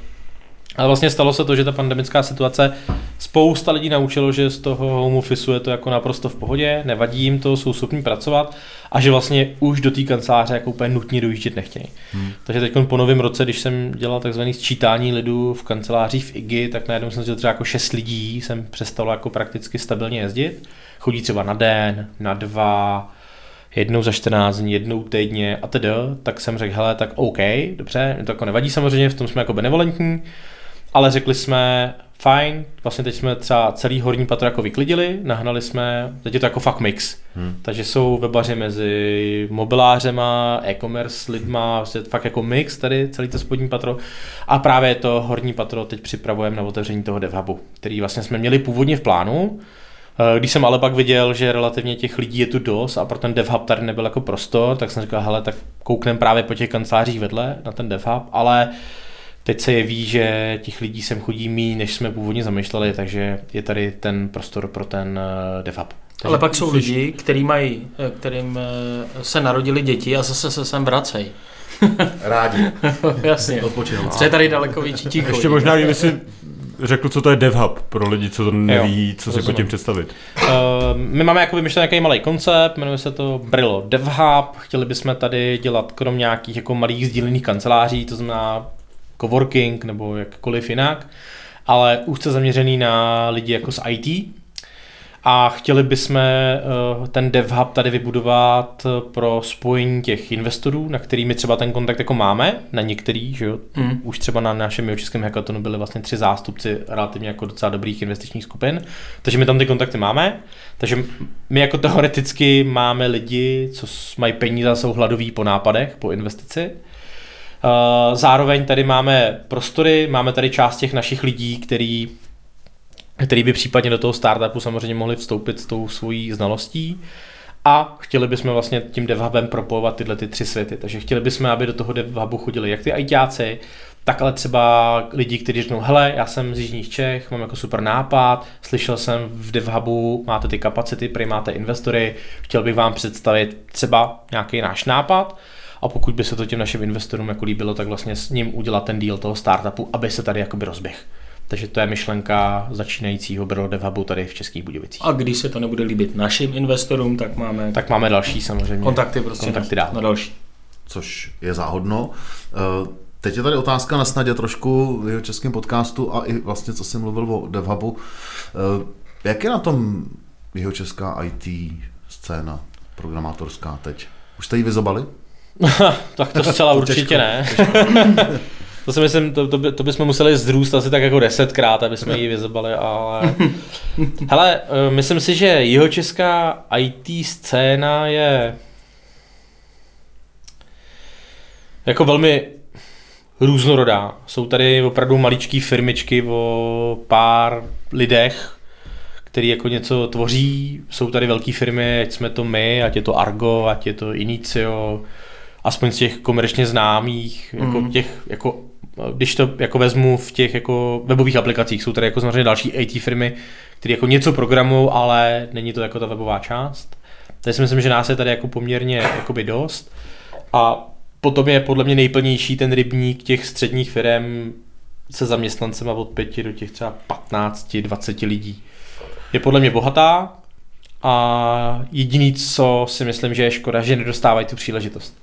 To jsem se chtěl zeptat, jo. jestli, jak jsi mluvil, nebo jak jste mluvili o, o tom, že pandemie a práce z domova a tak dále, bavili jsme se o tom zhruba před rokem, změnilo se něco v tom, že e, cítí třeba ajťáci, jeho český ajťáci potenciál v tom se vracet, nebo, e, ne, nebo nevidí to jenom tak, že by šli do Prahy a, a to ty příležitosti měli jenom v Praze. Cítí už zpátky ten potenciál i tady na jihu?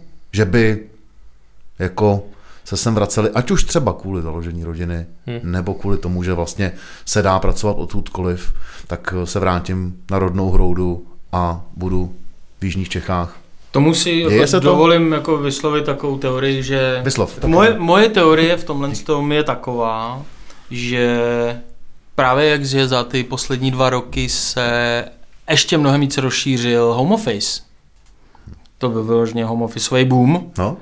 Takhle jako vlastně tak, jsem se tak, na to tak hmm. oni ty holky a kluci vlastně jako nemusí nikam odjíždět.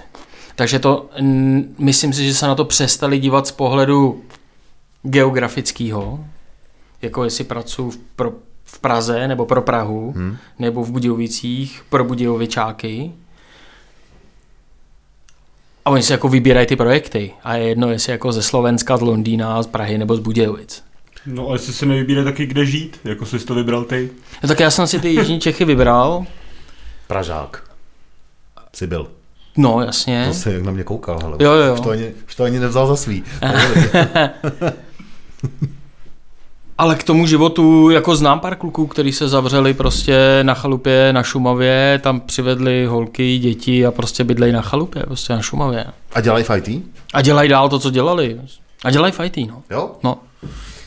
To znamená, že to trošku potvrzuje tu teoretickou otázku, kterou jsem nahodil, že, že ta pandemie vlastně do toho hodila úplně vlastně vidle a změnilo se to v tom eh, zaměření, nebo respektive v tom, že vlastně není důvod jako přemýšlet o tom, že odejdu do Prahy. Můžu zůstat tady, pracovat pro pražskou firmu a ty příležitosti, ale můžou přicházet i, i v Jižních Čechách? Ty, Jo.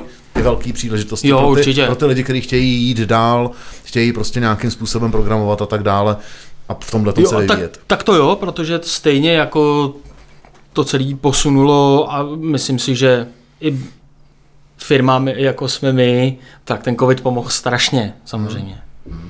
A ty firmy poporostly do nějaký úrovně, ať už jsme to my nebo kdokoliv jiný, a jsou podstatně zajímavější pro ty seniornější lidi, protože i my jsme tady dokázali, ať už jakoukoliv schodou náhod, zajistit pro ty lidi, jak bych to řekl, ty sexy projekty, na kterých oni jako dělat chtějí, že jo.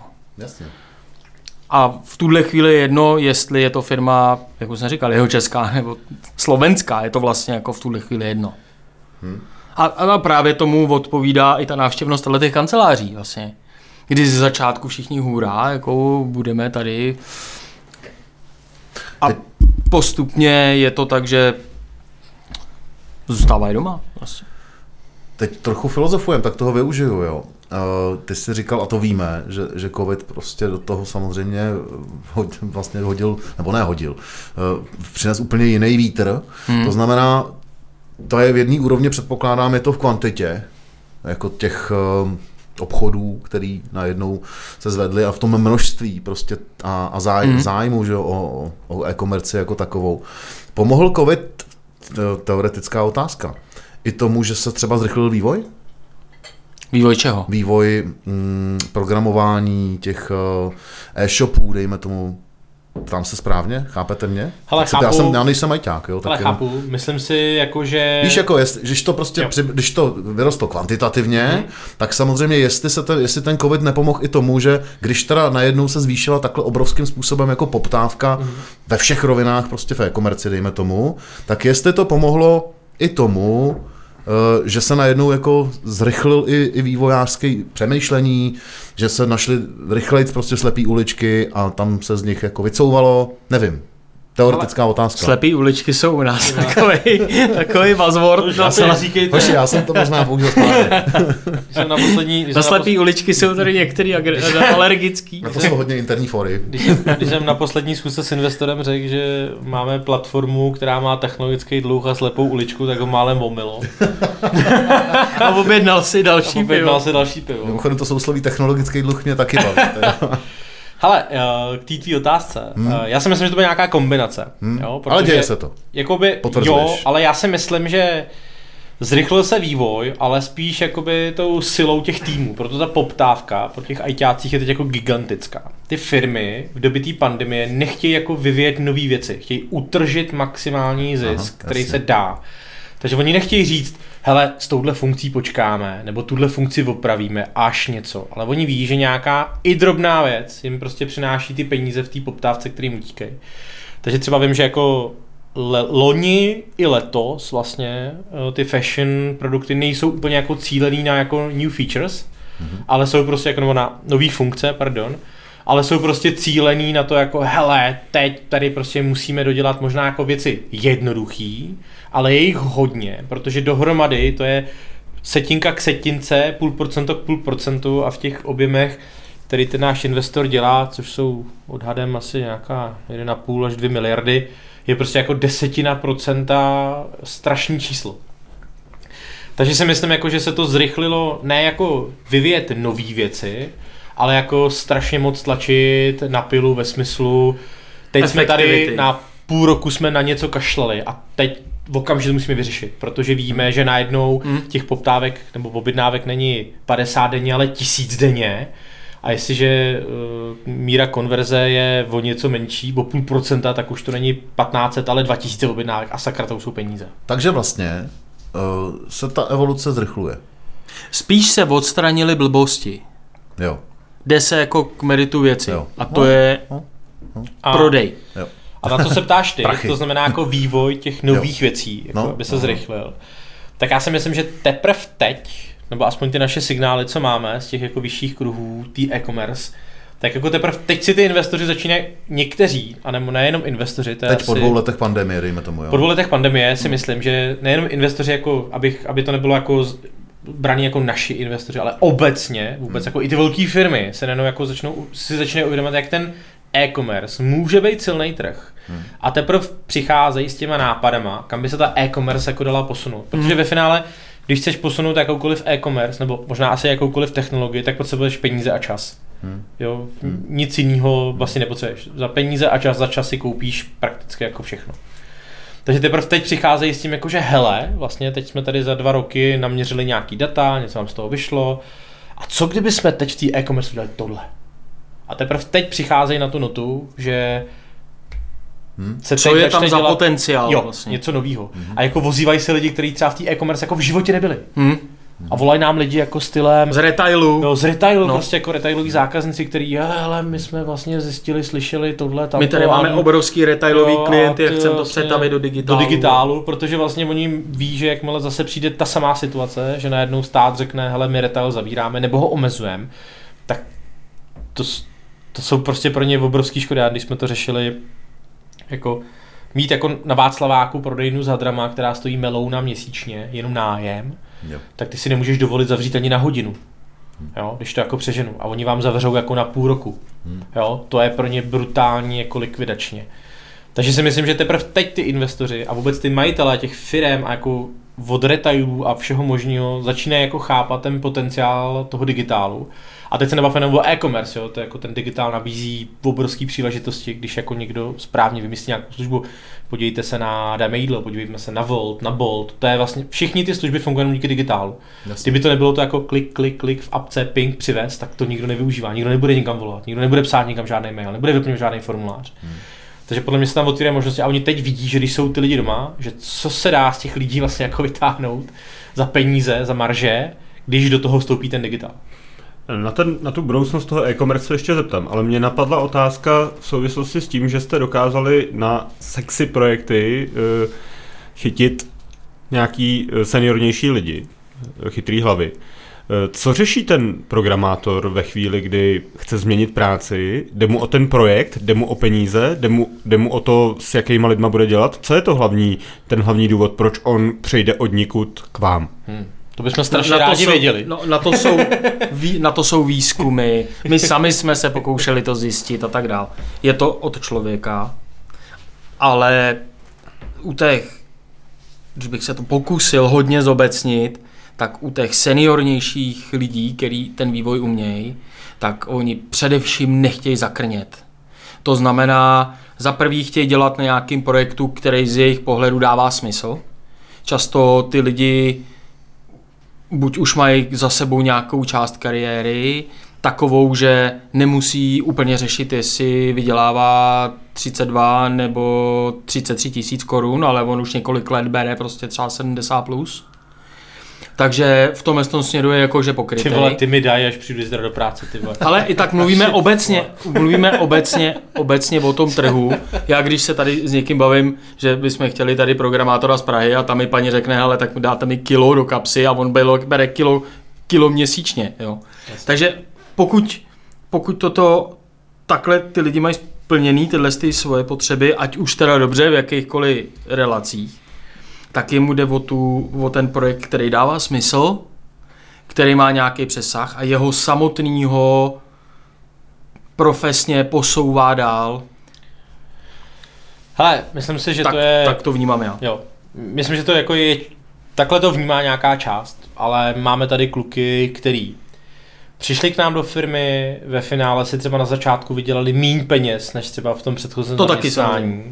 S tím, že prostě to zaměstnání, kde byli, vydělávali třeba jakoby víc peněz, ale zároveň pracovali na věci, o kterých oni věděli, že, je, že ty peníze dostává jenom proto, že pracuje na něčem, na čem už nikdo jiný pracovat nechce.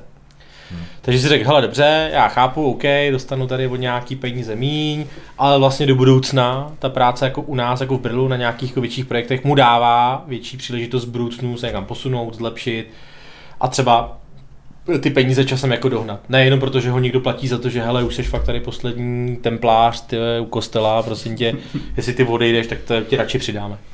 Tak to jsou podle mě nějaká jedna skupina lidí. Hele, bez pochyby jsou tam ale i lidi, kteří jedou jako typický krásný 9 to 5.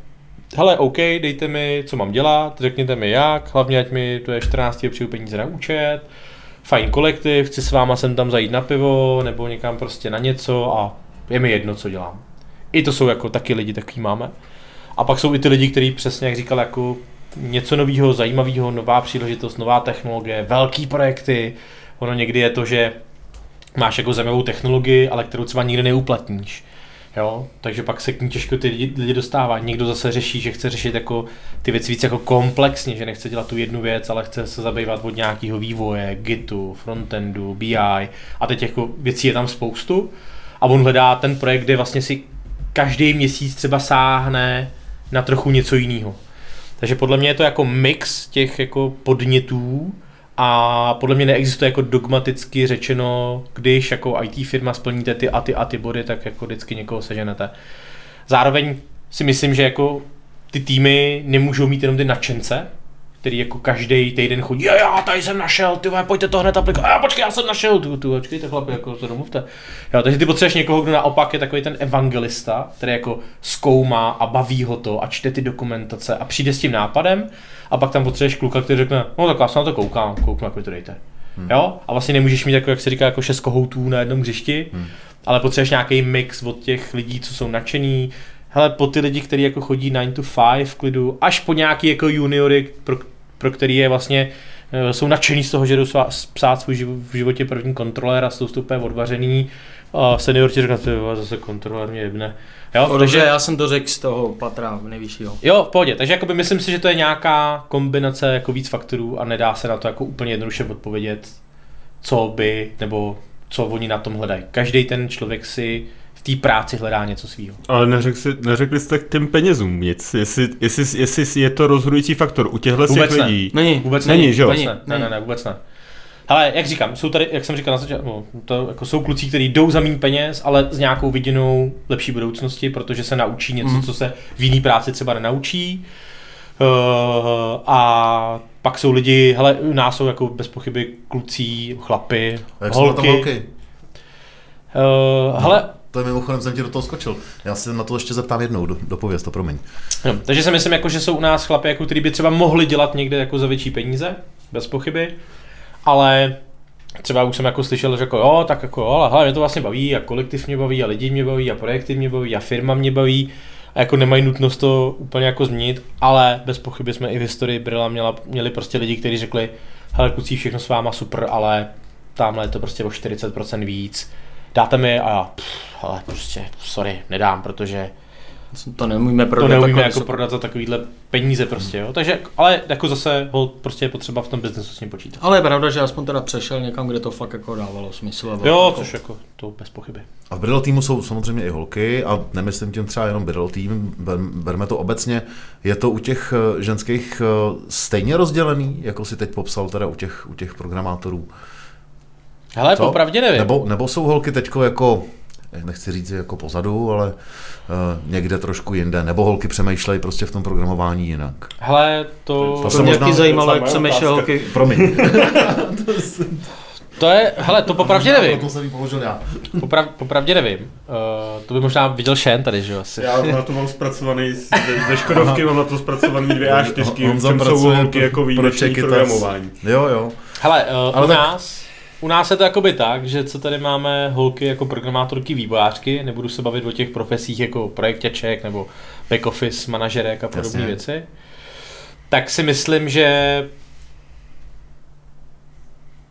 ty holky, a teď holky, pardon, doufám, že se neurazíte, nemají tak velký technologický nadšení jako ty kluci. Hmm. Ale je, říkám, říkám to na velmi malém vzorku, který hmm. mám tady v Brlu, jo, prostě. Když to často ty kluci, ty to jako baví. Jo? A prostě jsou schopní tomu dát jako, nevím jak to říct, jestli mnohem víc, nebo asi nemám to správné slovo, uh, ale ty holky jako úplně nemají takovej chlapský prostě drive, který by mít jako mohli. Pravděpodobně některý budou mít, ale ten vzorek... Oni se vyznačují hlavně precizností, to by se jako... Po, ale to je naprosto pravda. My tady máme třeba jako kodérku, a jako, když třeba srovnám práci jako kodéra jako chlapa a frontend kodéra jako holky, tak třeba Mirka, co jako ti pošle, to je třeba jako na 99%. Mm-hmm. Oni jako vidí ty věci jako trochu jinak než ty chlapy. Mm-hmm. Na druhou stranu už pak třeba jako holky kodují třeba co v JavaScriptu, což už jako víc jako programování, než úplně ta vizuální podoba, tak ty chlapy to napíšou preciznější než ty holky. Mm. Jo? Takže myslím si, že mají tu svoji roli. My tady vlastně máme kodérky dvě, jednu programátorku, a podle mě, jak ty chlapy, tak ty holky mají něco do sebe. Každý jsou dobrý jako v něčích věcech na něco dobrý. V něčem jsou lepší, v něčem jsou horší, takže třeba Áňa, zrovna, že jo, naše programátorka mm. backendová, ta umí třeba jako skvělé formuláře. Tam, kam ten člověk vyplňuje. Protože ona to prostě vidí jinak, než to vidí ten chlap, který prostě řekne, a funguje to, nech to být. Když to ta holka si řekne, a když já kliknu a když tady to někdo něco špatně a tady to zpracuju, vnímají to jako, mám pocit jako jinak. A třeba z hlediska UX, když děláte fashion, kde nakupují převážně ženy, tak eh, je to využíváte jako i na UX právě? Hele, to máme, jsou, ne, to jsou... tohle jsou programátorky, frontendáky a prostě na UX jsou UXáci.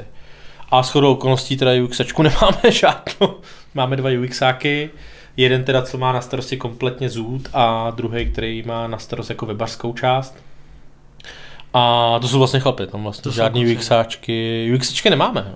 A abych uzavřel eh, tenhle ten eh, ženský element, eh, tak samozřejmě nesporně je dobrý mít v týmu uh, ženský, že? Uh, Byli, já jste tady nevím. byli samý chlapci, jako byli, bývali jste, ne? Přece, když jste byli na začátku, tak jste No. byli samý chlapy. Byli jsme samý chlapi, no. A je to dobrý mít tam v týmu ženský. A naopak, zase nejsou úplně dobrý jenom ženský týmy, to taky úplně Ale nefunguje. Spíš ty to si- holky říkají, že jsou radši v pánském kolektivu než v dámském. Než v dámským, vida. No. Ale těžko říct se to tím, že jsou jako programátorky a ta, ta jejich hlava spíš funguje víc chlapsky. Že se tady kroutí. to nevím, ale to No, je... Prostě já dělám, se já dělám pro práce Čekytas, kde, kde je sedm, sedm mužů a 70 holek, takže U nás je to bohužel naopak, no.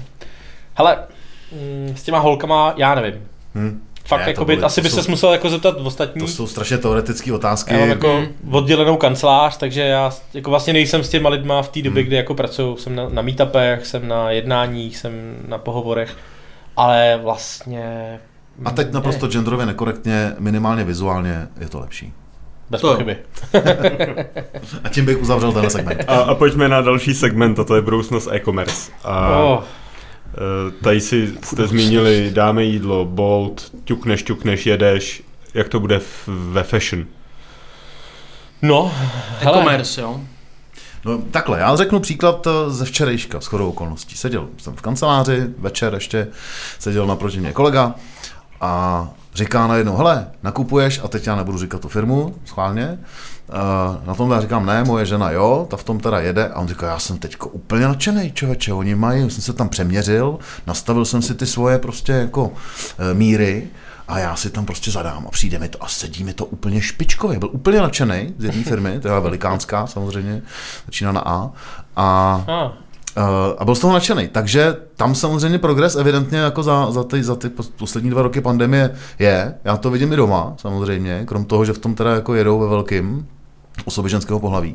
Tak to mi dal i kolega v práci, který tam prostě mi tohleto jako včera mi to řekl. Mm-hmm. Takže v tom nějaký vývoj samozřejmě jako teďko taky proběh a probíhá. že? Tak Tímhle zrovna směrem. v tomhle příkladu, který ty si uved, tak to je věc, která jako se řeší od samého začátku internetového nakupování, oblečení obecně. Hmm. Protože ty bariéry, které ty máš na věci, které si potřebuješ vyzkoušet, jsou obrovský. Hmm. A tohle to ještě blahý paměti v agentuře jsme řešili před 12 lety. Prostě, Dobře. to si pamatuju jak, že to samo o sobě není nic nového. Já si spíš myslím, že je to v tom, to, co ty si uvedl za příklad, že se rozšířila ta populace, která nakupuje, která předtím nenakupovala, mohla nakupovat televize, telefony, protože tam jsou jasný parametry a kritéria toho výrobku, ale zvlášť u té mužské části populace, tak ty nenakupovali to oblečení v takové míře. A prostě jako většina chlapů jde do obchodu, hele, triko pěkný, beru, koupím. Neprochází tolik, ne, nevybírá, netráví tam tolik času jako ta ženská, která potřebuje spíš víc se v tom jako dobře cítit a zlídnout. Takže to, co ty si uved, že jako tohle to klapne, by se mělo jako v těch e-shopech považovat spíš jako za samozřejmost, a než jako to někdo tady objeví jako naprostou novinku. Tam jde o to spíš, že ta část té populace, o který ty mluvíš, tak ta to nenakupovala. Jo. No a hele, co se týče budoucnosti e-commerce, jo, tak uh, já si myslím, že to, kam se to posune, bude AR a VR.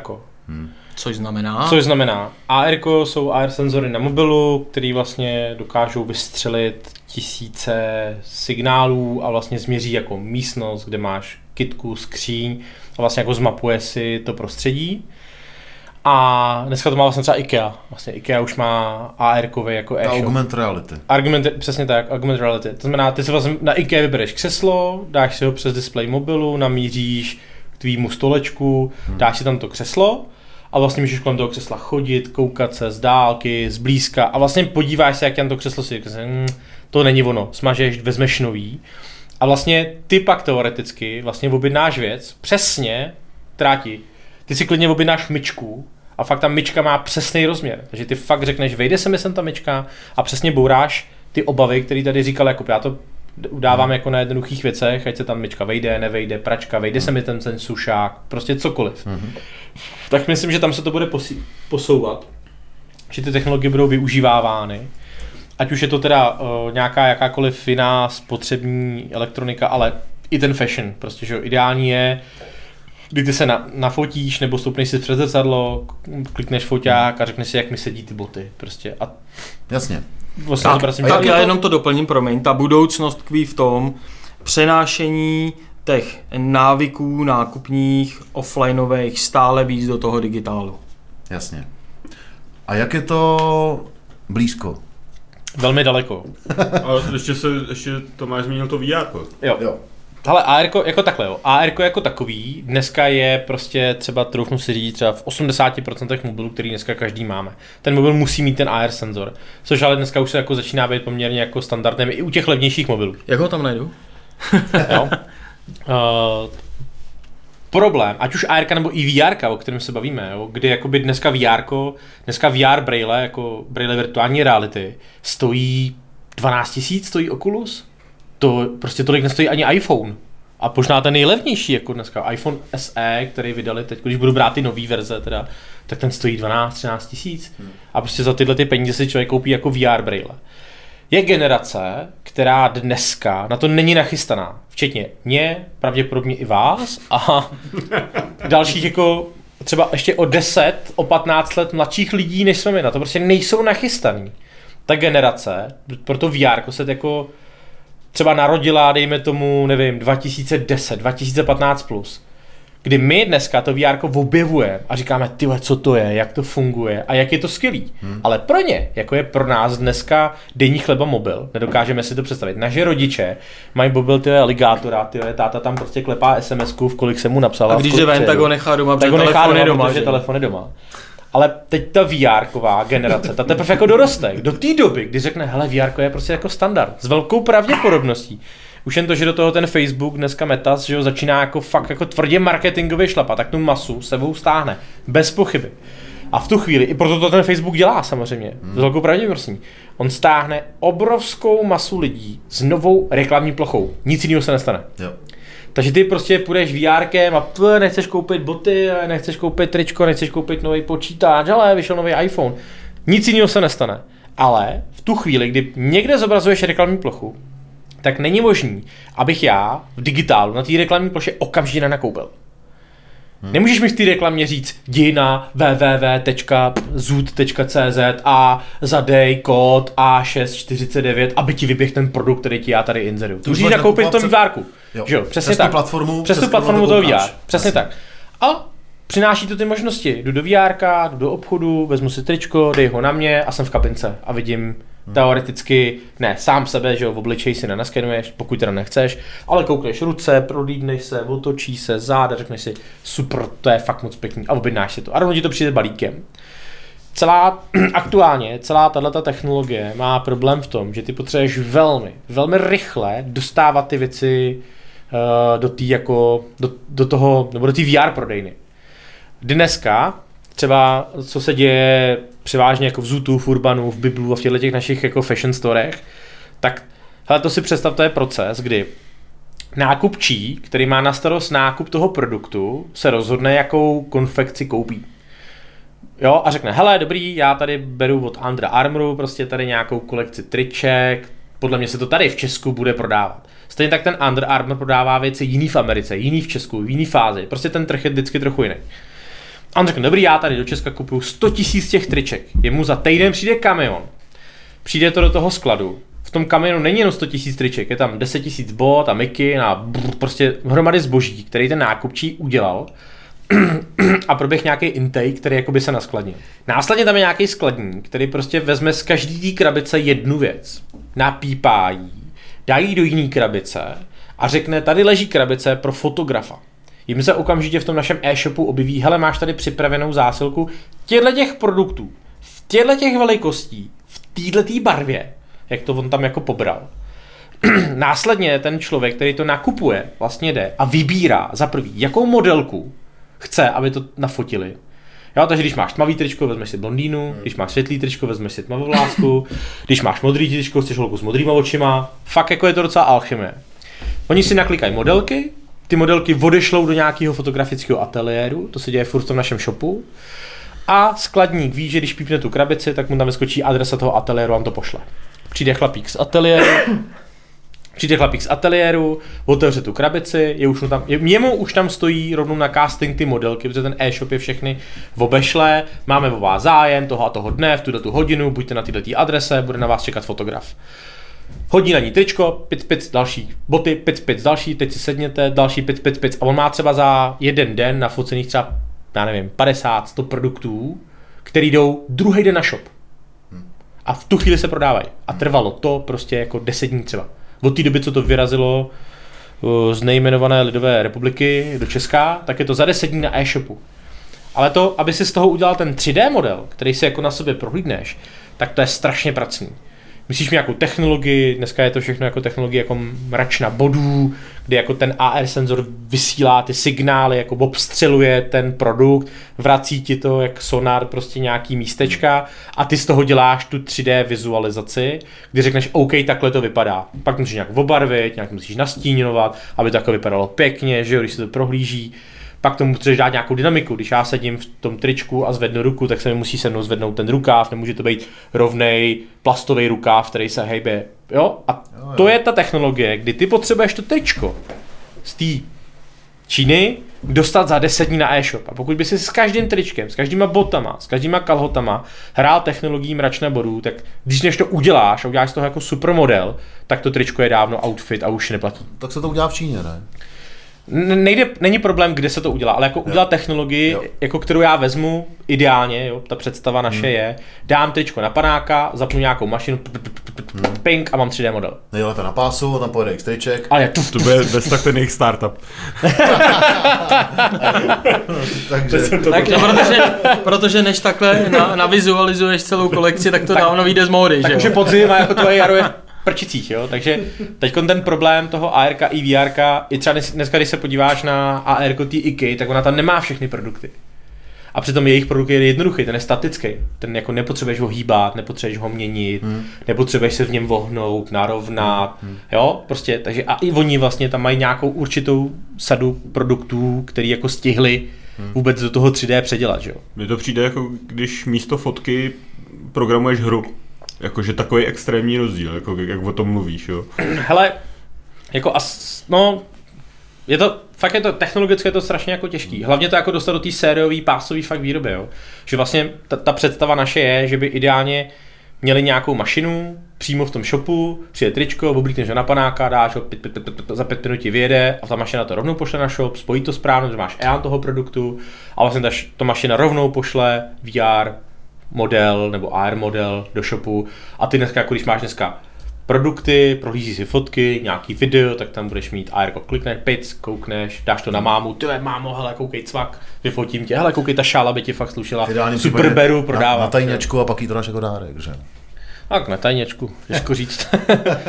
Ale jako prostě to, to, to, je ten cíl, kam si myslím, že se ta e-commerce bude postupně posouvat. Problém je, jak rychle udělat 3D model jedné věci. A kdyby si měl odhadovat dobu, kdy tohle to přijde, jako mě teďka nejde o to, aby si řekl rok 2029, ale jde mi o to, přijde to v příštím desetiletí, nebo to přijde za 20 let, jako jestli vidíš eh, to za Přijde, pět nebo za deset let, prostě, že budeme, že nasadíme ty braille a budeme se oblíkat prostě v tom. Jo, ale to eh, je jako velký Nostradamus.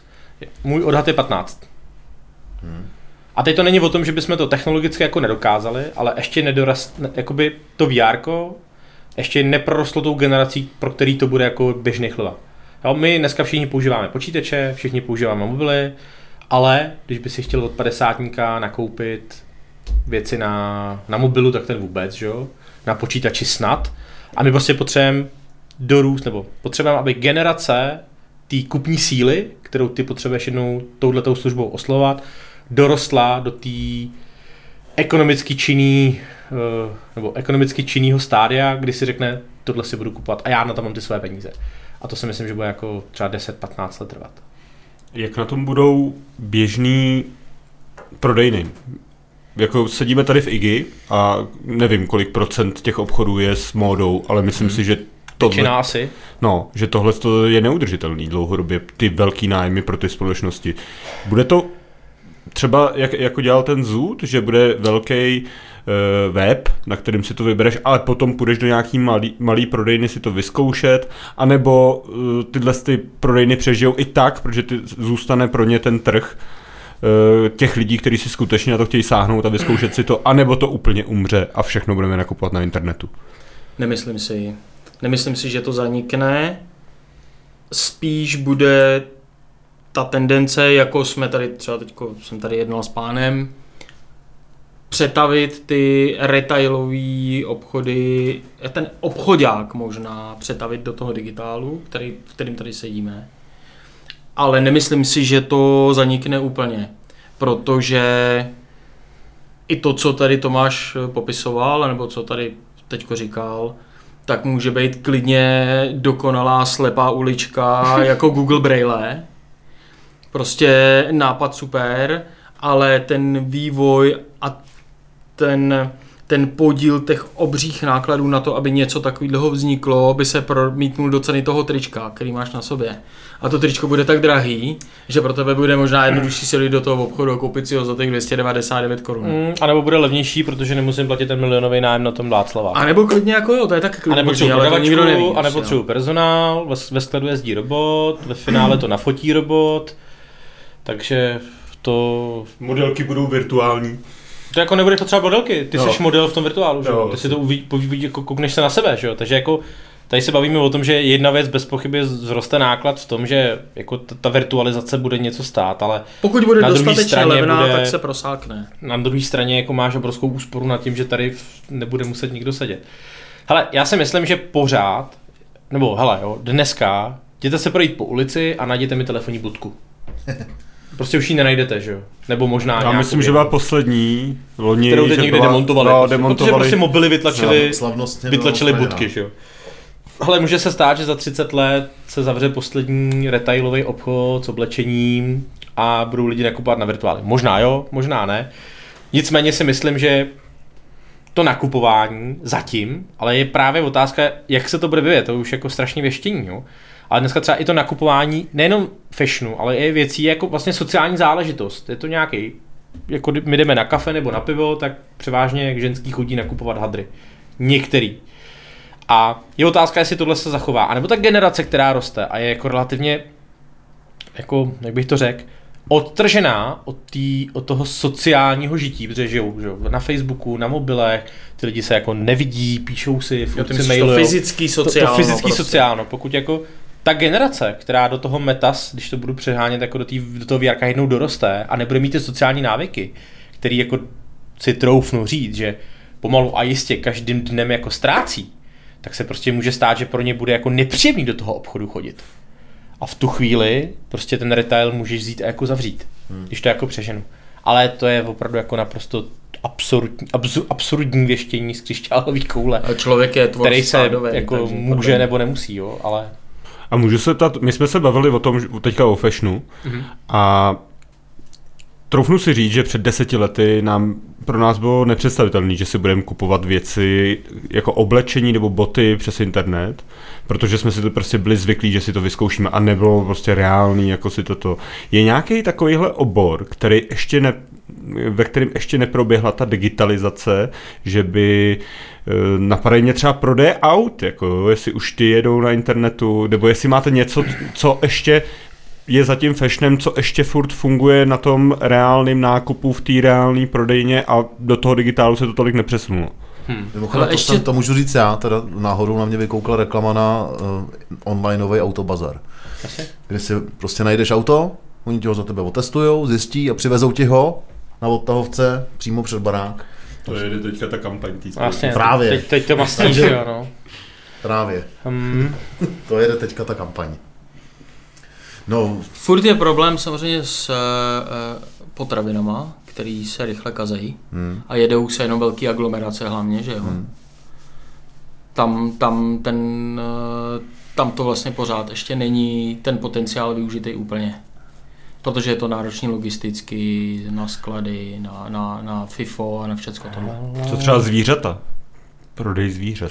Jako rybičky už si můžeš koupit. Jo. Ti přijdou No, vlastně. No to jo. no, má ti přijde v pytlíku rybička prostě. No, za pošlou jí 15 kaček. 12, koupil si jich A 10, jako i hady 12. si takhle můžu koupit. Hele, těžko Jako, říct, jako, korálovku, no. prostě. jako Pro ženu. přemýšlím, přemýšlím o oboru, který jako není nějak extrémně v digitálu, jo. Hele, já si myslím, že to, co se do digitálu, nikdy, ale to nejsou produkty úplně. Myslím, že ty zvířata asi, ty, Ale- ty budou zakázaný třeba. Ale podle mě, no, ty vole, jako zvířata asi jo, ale jako ještě přemýšlím, jako, nejsou to produkty, ale podle mě se do digitálu nikdy nedostane prodej řemesla. To si myslím já. Léky možná ještě, ne? Částečně. Prosím tě, Pilulka to, to, ty léky jsou dávno pryč. Jako podle mě, ta, eh, ta, obecně digitál dává obrovský prostor čemukoliv, čemu se dá, co se dá logisticky převést. Když se podíváte jako na princip e-commerce, tak je to platforma, kde vlastně se pohybuje uživatel, to si představme jako ten e-shop, ten retailový krámek, kde já prohlížím produkty, pak je dlouhá propast a pak je to dodávka, která ti to přinese. Jo? A obecně e-commerce není nic jenom než dobrá logistika a dobrý ten e-commerce projekt, který vlastně ti, se ti snaží maximálně zvyšovat ty, ty tržby díky nějaký uh, konverzi, průchodnosti a tak dále. Ale to nic jiného není. A proč ta e-commerce jakoby obecně funguje, je daný tím, že ty tam nepotřebuješ tu prodavačku, nepotřebuješ ten retailový krám, jo. proto ty dneska ty velký, ať jsou to ty, ty fashiony, který, do kterých my vidíme asi nejvíc, ale ať je to pilulka, ať je to Alza, ať je to CZčko, to je prostě dneska, tyjo, když jsem viděl teď ty sklady tý, uh, tý zásilkovny, tam prostě už, tam už jako nemakají lidi. Prostě jezdí malí roboti, hmm. kteří to jako přehazujou. A proto se do té technologie jakoby tlačí hodně, protože ta úspora je právě podle mě daleko větší než toho retailu s těma zaměstnancema, kde ty někomu se musíš posetkat, někdo ti to musí ukázat, poradit, zaplatit, dát do kasy a jako odejít, že jo, doplnit to zboží a teda a to v té e-commerce. Prostě nemusíš. Ty klidně můžeš mít 100 balíků v nějakém regálu, no a až jich bude 20, tak ti systém pošle, hele, doplňte mi jich 80. A furt na to nemusel žádný člověk. Furt se bavíme o tom, že na online nakoupil, přišla objednávka, robot ji vyskladnil a dal jí kurýrovi, který vlastně jenom dojel k tobě z té dodávky. Ale na celém tom procesu nebyl člověk, krom vývoje té e-commerce. A když se bavíme o tom kurýrovi, bude i ten kurýr nahrazen? Je to, jsou ty signály, mě jde o tu logistiku, jestli i v té logistice Jo. vidíš nějakou jako budoucnost. Ale myslím si, že úplně na 100%, to, to si myslím, že To už dneska jasný. není už jako diskutabilní. Uh, třeba například český startup Liftago, určitě jste pravděpodobně někdo využil služby Liftaga. Liftago vzniklo jenom proto, když se bavíte, jako, nebo když poslechnete si nějaký rozhovory s, tím, uh, s těma majitelema, tak oni vlastně říkají, že Liftago vzniklo na popu toho, že chtějí být připravený jako platforma na autonomní řízení. A teď, aby to otestovali, jako, a teď myslím, jako, že mám člověka, který potřebuje objednat dopravu z bodu A do bodu B, a teď se bavíme o čehokoliv. Nejde o lidi. Jo, dneska to Liftago ti přiveze klidně tyjo, prostě večeři, oběd, tričko, inzulín, který si zapomenul doma, když mu ho někdo předá, prostě, jo, když to jako přeženu. Jo. Takže oni jako už sami řekli, ano, my jsme startup pro budoucí autonomní vozidla a chceme mít tu platformu ready. A teď si představte, že schválíme autonomní řízení, oni okamžitě vykikují všechny taxikáře, protože ten taxikář je prostě pro ně drahý. Nakoupí si flotilu Tesel a prostě ta Tesla bude lítat po městě, od rána do večera bude vozit lidi, balíčky, věci, cokoliv. Někdy dohromady. Někdy dohromady, jo, klidně prostě. Jediný, co bude muset být, že zase bude někdo, kdo do Tesly tu věc musí dát. Jo. Jo, ale vlastně neustále ten cíl, nebo ten cíl, nebo jak to nazvat, vlastně to očekávání vlastně furt redukování té pracovní síly na to. A teď nejen redukce té pracovní síly v pozici počtu, ale teď jako jako intelektu, jo? jako je to strašně hloupý říkat, ale prostě jakýho člověka potřebuješ na to, aby, který mu přijede, přijede Tesla, systém ví, že přijela Tesla, ví systém, kam ta Tesla má jet, přijede k nějakým dveřím, když to prostě úplně přeženu, Tesla otevře sama kufr a tam musí být někdo, kdo udělá Vezme balík, otočí se o 180 stupňů a hodí balík do kufru. Když to jako přeženu do absolutního extrému. A na tohle potřebuješ, teď pardon, že to řeknu, cvičenou opici, jo. Fakt, jo. Nebo robota. Nebo robota, časem třeba, jo. Tam je nějaká manipulace musí se trefit do toho a tedy. jo. Což Ale určitě se- robot než člověk. No, jasně, ale jakoby tam najednou nepotřebuješ člověka jako s vysokoškolským titulem, který má nějaký očekávání platový a tedy. Tam prostě klidně zaměstnáš relativně jako méně inteligentní člověk, který vlastně stojí za semín peněz. Že jo? Takže vlastně přebírá tu zodpovědnost, ten robot nebo ta, ta logistika, ten systém, přibírá tu zodpovědnost toho člověka za to, že něco poplete a že ten balíček nedoručí. Takže to, že jednou se dostaneme do logistiky, jakože fakt vám přijde dodávka, načteš nějaký QR kód, nebo ukážeš, nebo vlastně potom GPSky pozná, ano, stojí mu toho člověka, otevře se nějaký vrátka, vyflusne ti do nějakého košíku, to je tvůj balík, ty ho vezmeš, on košík zavře a jde dál. To si myslím, že jako nás čeká na 100%. Podle mě není otázka jestli, ale je tady jenom otázka kdy. Hmm. Mě teda ještě mám jednu, a je to posle, za mě je to poslední otázka. Jo, už. a týká se to pořád ještě e, toho, to, toho fashionu a pandemie, teoretická, laická. Zaregistrovali jste během teďko té pandemie to, Samozřejmě navýšení kvantitativní, objemový eh, zájem prostě na fashion storech o objednávání, to samozřejmě tam ten nárůst je. Mm, v rámci toho změnil se váš přístup jako programátorů a iťáků, který na těch eh, e-shopech pracují nějakým způsobem, nebo ovlivnilo vás to, nebo kompliko, nebo museli jste zrychlit nebo něco. Já už jsem se na to trošku jednou ptal, teď mě to napadlo jako v rámci navýšení toho, dejme tomu množství toho, toho zboží. Ať už prostě velikostí nebo všeho, že jo, všechno, prostě, všechno narostlo, že jo, tím pádem jako musel nějakým způsobem se to projevit, nebo projevilo se to někde, někde na, na té vaší práci, na tom přístupu prostě do toho, do toho eh, vlastně základu, do toho programování toho e-shopu? No do programování Nebo nevím. do, nějakého, to promítá, do nějaký tvorby prostě, já nevím, jo, přesně, takhle promítá se, se to, podle mě se to promítá spíš o tom biznisovém vnímání ty věci. Hmm. Protože to, že to vždycky všichni chtěli mít precizně, rychle, hmm. levně a hmm. dokonalé, hmm. jo, tak to řeknu, tak to jako platilo vždycky. Jasně, ale teď je to teď, teď je to tak, že ty silní hráči, kteří tehdy byli silní, tak ucítili v tom, ve chvíli, kdy pochopili ten, ten potenciál, Jasně. tak zatímco, když bych to vztáhnul k tomu covidu, ty menší hráči s obavou tlumili výdaje, tlumili kampaně, mm-hmm. tak ty hlavní hráči zrovna do toho šlápli víc než kdykoliv jindy. Takže ty nůžky se otevřely mnohem víc mm-hmm. a Příklad jsou, příklad jsou eh, ty výkonnostní proklikové kampaně, kdy Jasně. vlastně v průběhu toho lockdownu se v některých segmentů snížily ty ceny těch prokliků za tu reklamu. Mm-hmm. Protože ty malí hráči přestali do toho investovat peníze a tím se uměle snížila cena toho prokliku. Takže se to projevilo Takže a zrovna do, toho, zrovna do toho dávali víc peněz. Takže podle mě se to projevilo v tom vnímání toho potenciálu ty jakože krize. Jasně. Takže krize spíš vytvořila pro některou část toho trhu obrovský potenciál. Jo. Tam byl ten velký rozdíl.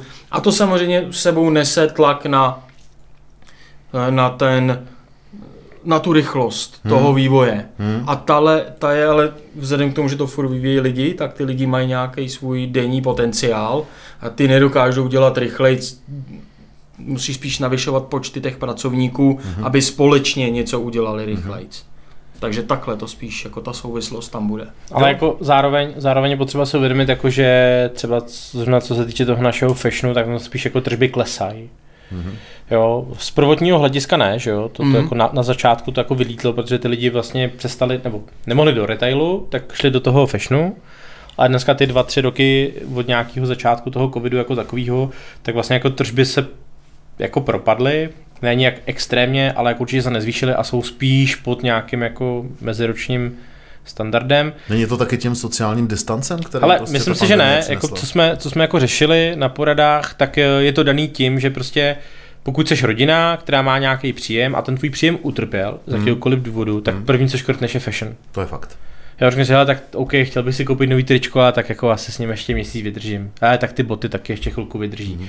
Takže často je to taková jako je to spotřební zboží takového typu jako... Zbytná věc to je vlastně v tu jo. chvíli. Jako, jako be, be, beauty things. Uh, jako nice to have prostě. Jako, no je to jako nice to have věc prostě, no. Jo. Takže jako to vlastně první, co škrtneš, jako neškrtneš pivo, neškrtneš maso, neškrtneš auto, ale prostě holci řekneš... Je to hodně pro cyklický sektor. Je to no. hodně pro cyklický sektor, jo, super, to je správný název. Takže třeba jako teď na některých těch fashion storech naopak jakoby zvyšujeme třeba jako konverzní poměry, to znamená vlastně těch objednávek na jednu náštěvu by mělo být jako víc, ale celkový počet objednávek vlastně klesá, protože ty lidi v některých případech a v některých segmentech si vydělávají méně peněz a prostě holci řeknou, hele, sorry, tak jako božolíme novou bundu, ona jako ještě rok vydrží. A v tu chvíli samozřejmě trpí ten segment jako takový. Hmm. Takže má to své pro i své proti. Máš ještě otázku? Ty jsi říkal, že to je poslední, já mám ještě tři, ale jedna z nich už se nehodí jako do toho, co jsme tady jako povídali. Mně to přijde jako hezký závěr uh, tohohle rozhovoru, který už je docela dlouhý a přijde mi to docela dobrý, ale jestli je chceš položit? Tak je polož. No, já jsem se setkal s tím. Chce je položit. ale, a tak je polož. že eh, ty větší firmy, větší IT firmy, které už dosáhnou nějaké velikosti, investují i do jakoby vlastních lidí, kteří se sami naučí. Řekněme tomu, že si staví svoje akademie, mm-hmm. nebo mm. že připravují, že dělají nějaký vzdělávací programy, mm. kde si typují zajímaví lidi, třeba i z vejšek, a který potom, kterým potom dávají nabídky. Je něco takového ve vaší hlavě do budoucna? Hele, já si myslím, že jsi to řekl dobře, větší firmy, jo. Jako je potřeba si uvědomit, že jsme jako i při počtu 40 lidí a nějakým bubratu nějakých 25 milionů jsme furt jako fakt pidi firma. Ale chcete být lídr v Jižních Čechách? To bez pochyby chceme. Takže jakoby, myslím si, že ta naše vize je taková, že jako bez pochyby růst chceme, ale to, co ty říkáš, to je ještě strašně daleká budoucnost. Je potřeba si uvědomit, že na tu akademii, na to, co ty říkáš, to je prostě jako samostatný HR oddělení X mužů i žen, který jako jsou vlastně v roli headhunterů a jako hledají ty potenciály, do kterých ty investuješ peníze a čas. A to už musí být jako sakra moloch, aby si tohle mohl dovolit a ufinancovat. A zároveň si věděl, že toho člověka, který ho v té akademii vychováš, ještě vlastně xkrát speněžíš. Jo. Takže to si myslím, že my bychom samozřejmě strašně rádi, to jako bez pochyby občas nějakým jako juniorům ten prostor dáváme, který, který ho začleníme do toho našeho týmu ale že bychom se tady otevřeli jako další patro prostě Brillo Academy a jako jeli jsme tady se čtyřma zaměstnancema hledat Hunter, to, to je jako aktuálně v té v té velikosti je to jako bez šance. No, ještě jsem se chtěl zeptat na tu, logi- na tu logistiku v rámci uh, toho fashion storeu a to je, jak moc se na vás tlačí z hlediska vývoje vzhledem k tomu, aby ta, to, ta vratka těch zboží byla co nejnižší. Je tam, jako, jestli to vy můžete ovlivnit tím, že budete mít lepší vývoj. Hele, myslím si, že a je to obecně problém, ne? Toho, jako, že tam Ale... se točí ty peníze, že musíš vracet to zboží jo. do těch 14 to, to, dnů. To, to, tam, to bez pochyby tam je, to jako vůbec o tom není potřeba mluvit. Nicméně si myslím, že ty velký hráči, který do, nejenom do Česka, ale jako do většiny světa stoupili, ty lidi to jako naučili. A teď mi, nebo teď má být někdo, kdo má říkat jako odnaučit to. Prostě je to, byla to obava, kterou ty hráči chtěli nějak zbourat a řekli, hele, vemte si 20 kusů, vyzkoušejte si a buď si těch 20 kusů nechte a zaplaťte nám je, anebo nám pět vraťte a zaplaťte těch 15. Ale tohle je naučili ty fashiony. To je to cíl těch shopů. Ty je to naučili. A teď jako my jako vývojáři, nebo obecně i ty UXáři, těžko jim řeknou, hele, prosím tě, neber se jich 20, ale zkus tady naší velikostní tabulku a vem si jich jenom 10. Jako proč? Teď mi, se mi tady posledních 10 řík, let říkali, že se jich mám vzít kolik a prostě vám poslat zbytek zpátky. A druhá rovina v tomto pohledu je ta, že u, a to myslím, že jsme teď řešili na poradě, ve většině případů si většinu těch věcí nechají. Takže to, že máš nějaký vratky, vlastně, převýší ten prodej těch věcí, kdy si ten člověk řekne, no není to ono, ale jako zpátky už to posílat nebudu. A vlastně je to větší objem peněz, je to větší upsell, hmm. mnohem větší tržby máš, než když by si, než když by si se snažil redukovat počet těch produktů, který máš jako v tom balíku. Takže naopak eh, jako ten cíl toho fashionu je narvit do toho balíku co nejvíc, protože je pravděpodobně větší šance, že nám toho pošleš míň, než stojíte doprava. A teď jako je potřeba si A to už vás vlastně nezajímá. To už nás jako nezajímá. No. Takže... Ale on to dost sám o sobě řeší ten segment té módy jako takovej, kdy třeba m tričko v Evropě je jinak velký než m triko v Americe. Vlastně. To, co je v Americe m tak je tady v Evropě l Protože Podobně, prostě no. američani jsou tlustší. Jo, jo, přesně tak. A takže oni tím bourají ty bariéry taky v tom, aby se jim to nedělo jako ve skutečnosti. Takže ty, když si koupíš tričko, tak ono ti tak nějak jako vlastně sedne vždycky. Pokud to vyloženě nezmršíš a já jako m člověk normálně si nekoupím 3XL, tak to na mě bude jak plachta na jachtě prostě, že jo. Takže to je tím omezený a vlastně je to pak už jenom o dobrém fotografovi. No a fa- fakt si myslím, že tady to je jako, tady na tohle nastoupila jako tvrdá business analytika, která Hmm. prostě spočítala, hele. No. dovol, dovolili jsme objednat kolik chceme, tržby nám zrostly o 12%, vratky o 3%, naprosto ekonomický smysl, povolte, whatever. Stejný Cokoliv. jako v aerolinkách, overbooking. Jo, je to prostě to samý. Prodáš za 100, víc, 100 no. sedadel, prodáš 103 a on vždycky tři lidi nepřijdou. No, no, takže tady v tom směru ta logistika těm, těm hráčům je to jako jedno. Naopak, kup si troje boty, spíš nám pošleš jedny než dvoje. A to já vám potom eh, mimo mikrofon řeknu trik, co vymyslela moje žena. Ale Tak to se těšíme. to už nebudu říkat teď, abych náhodou něco nepropálil. Ty máš ještě nějakou otázku, Honzo?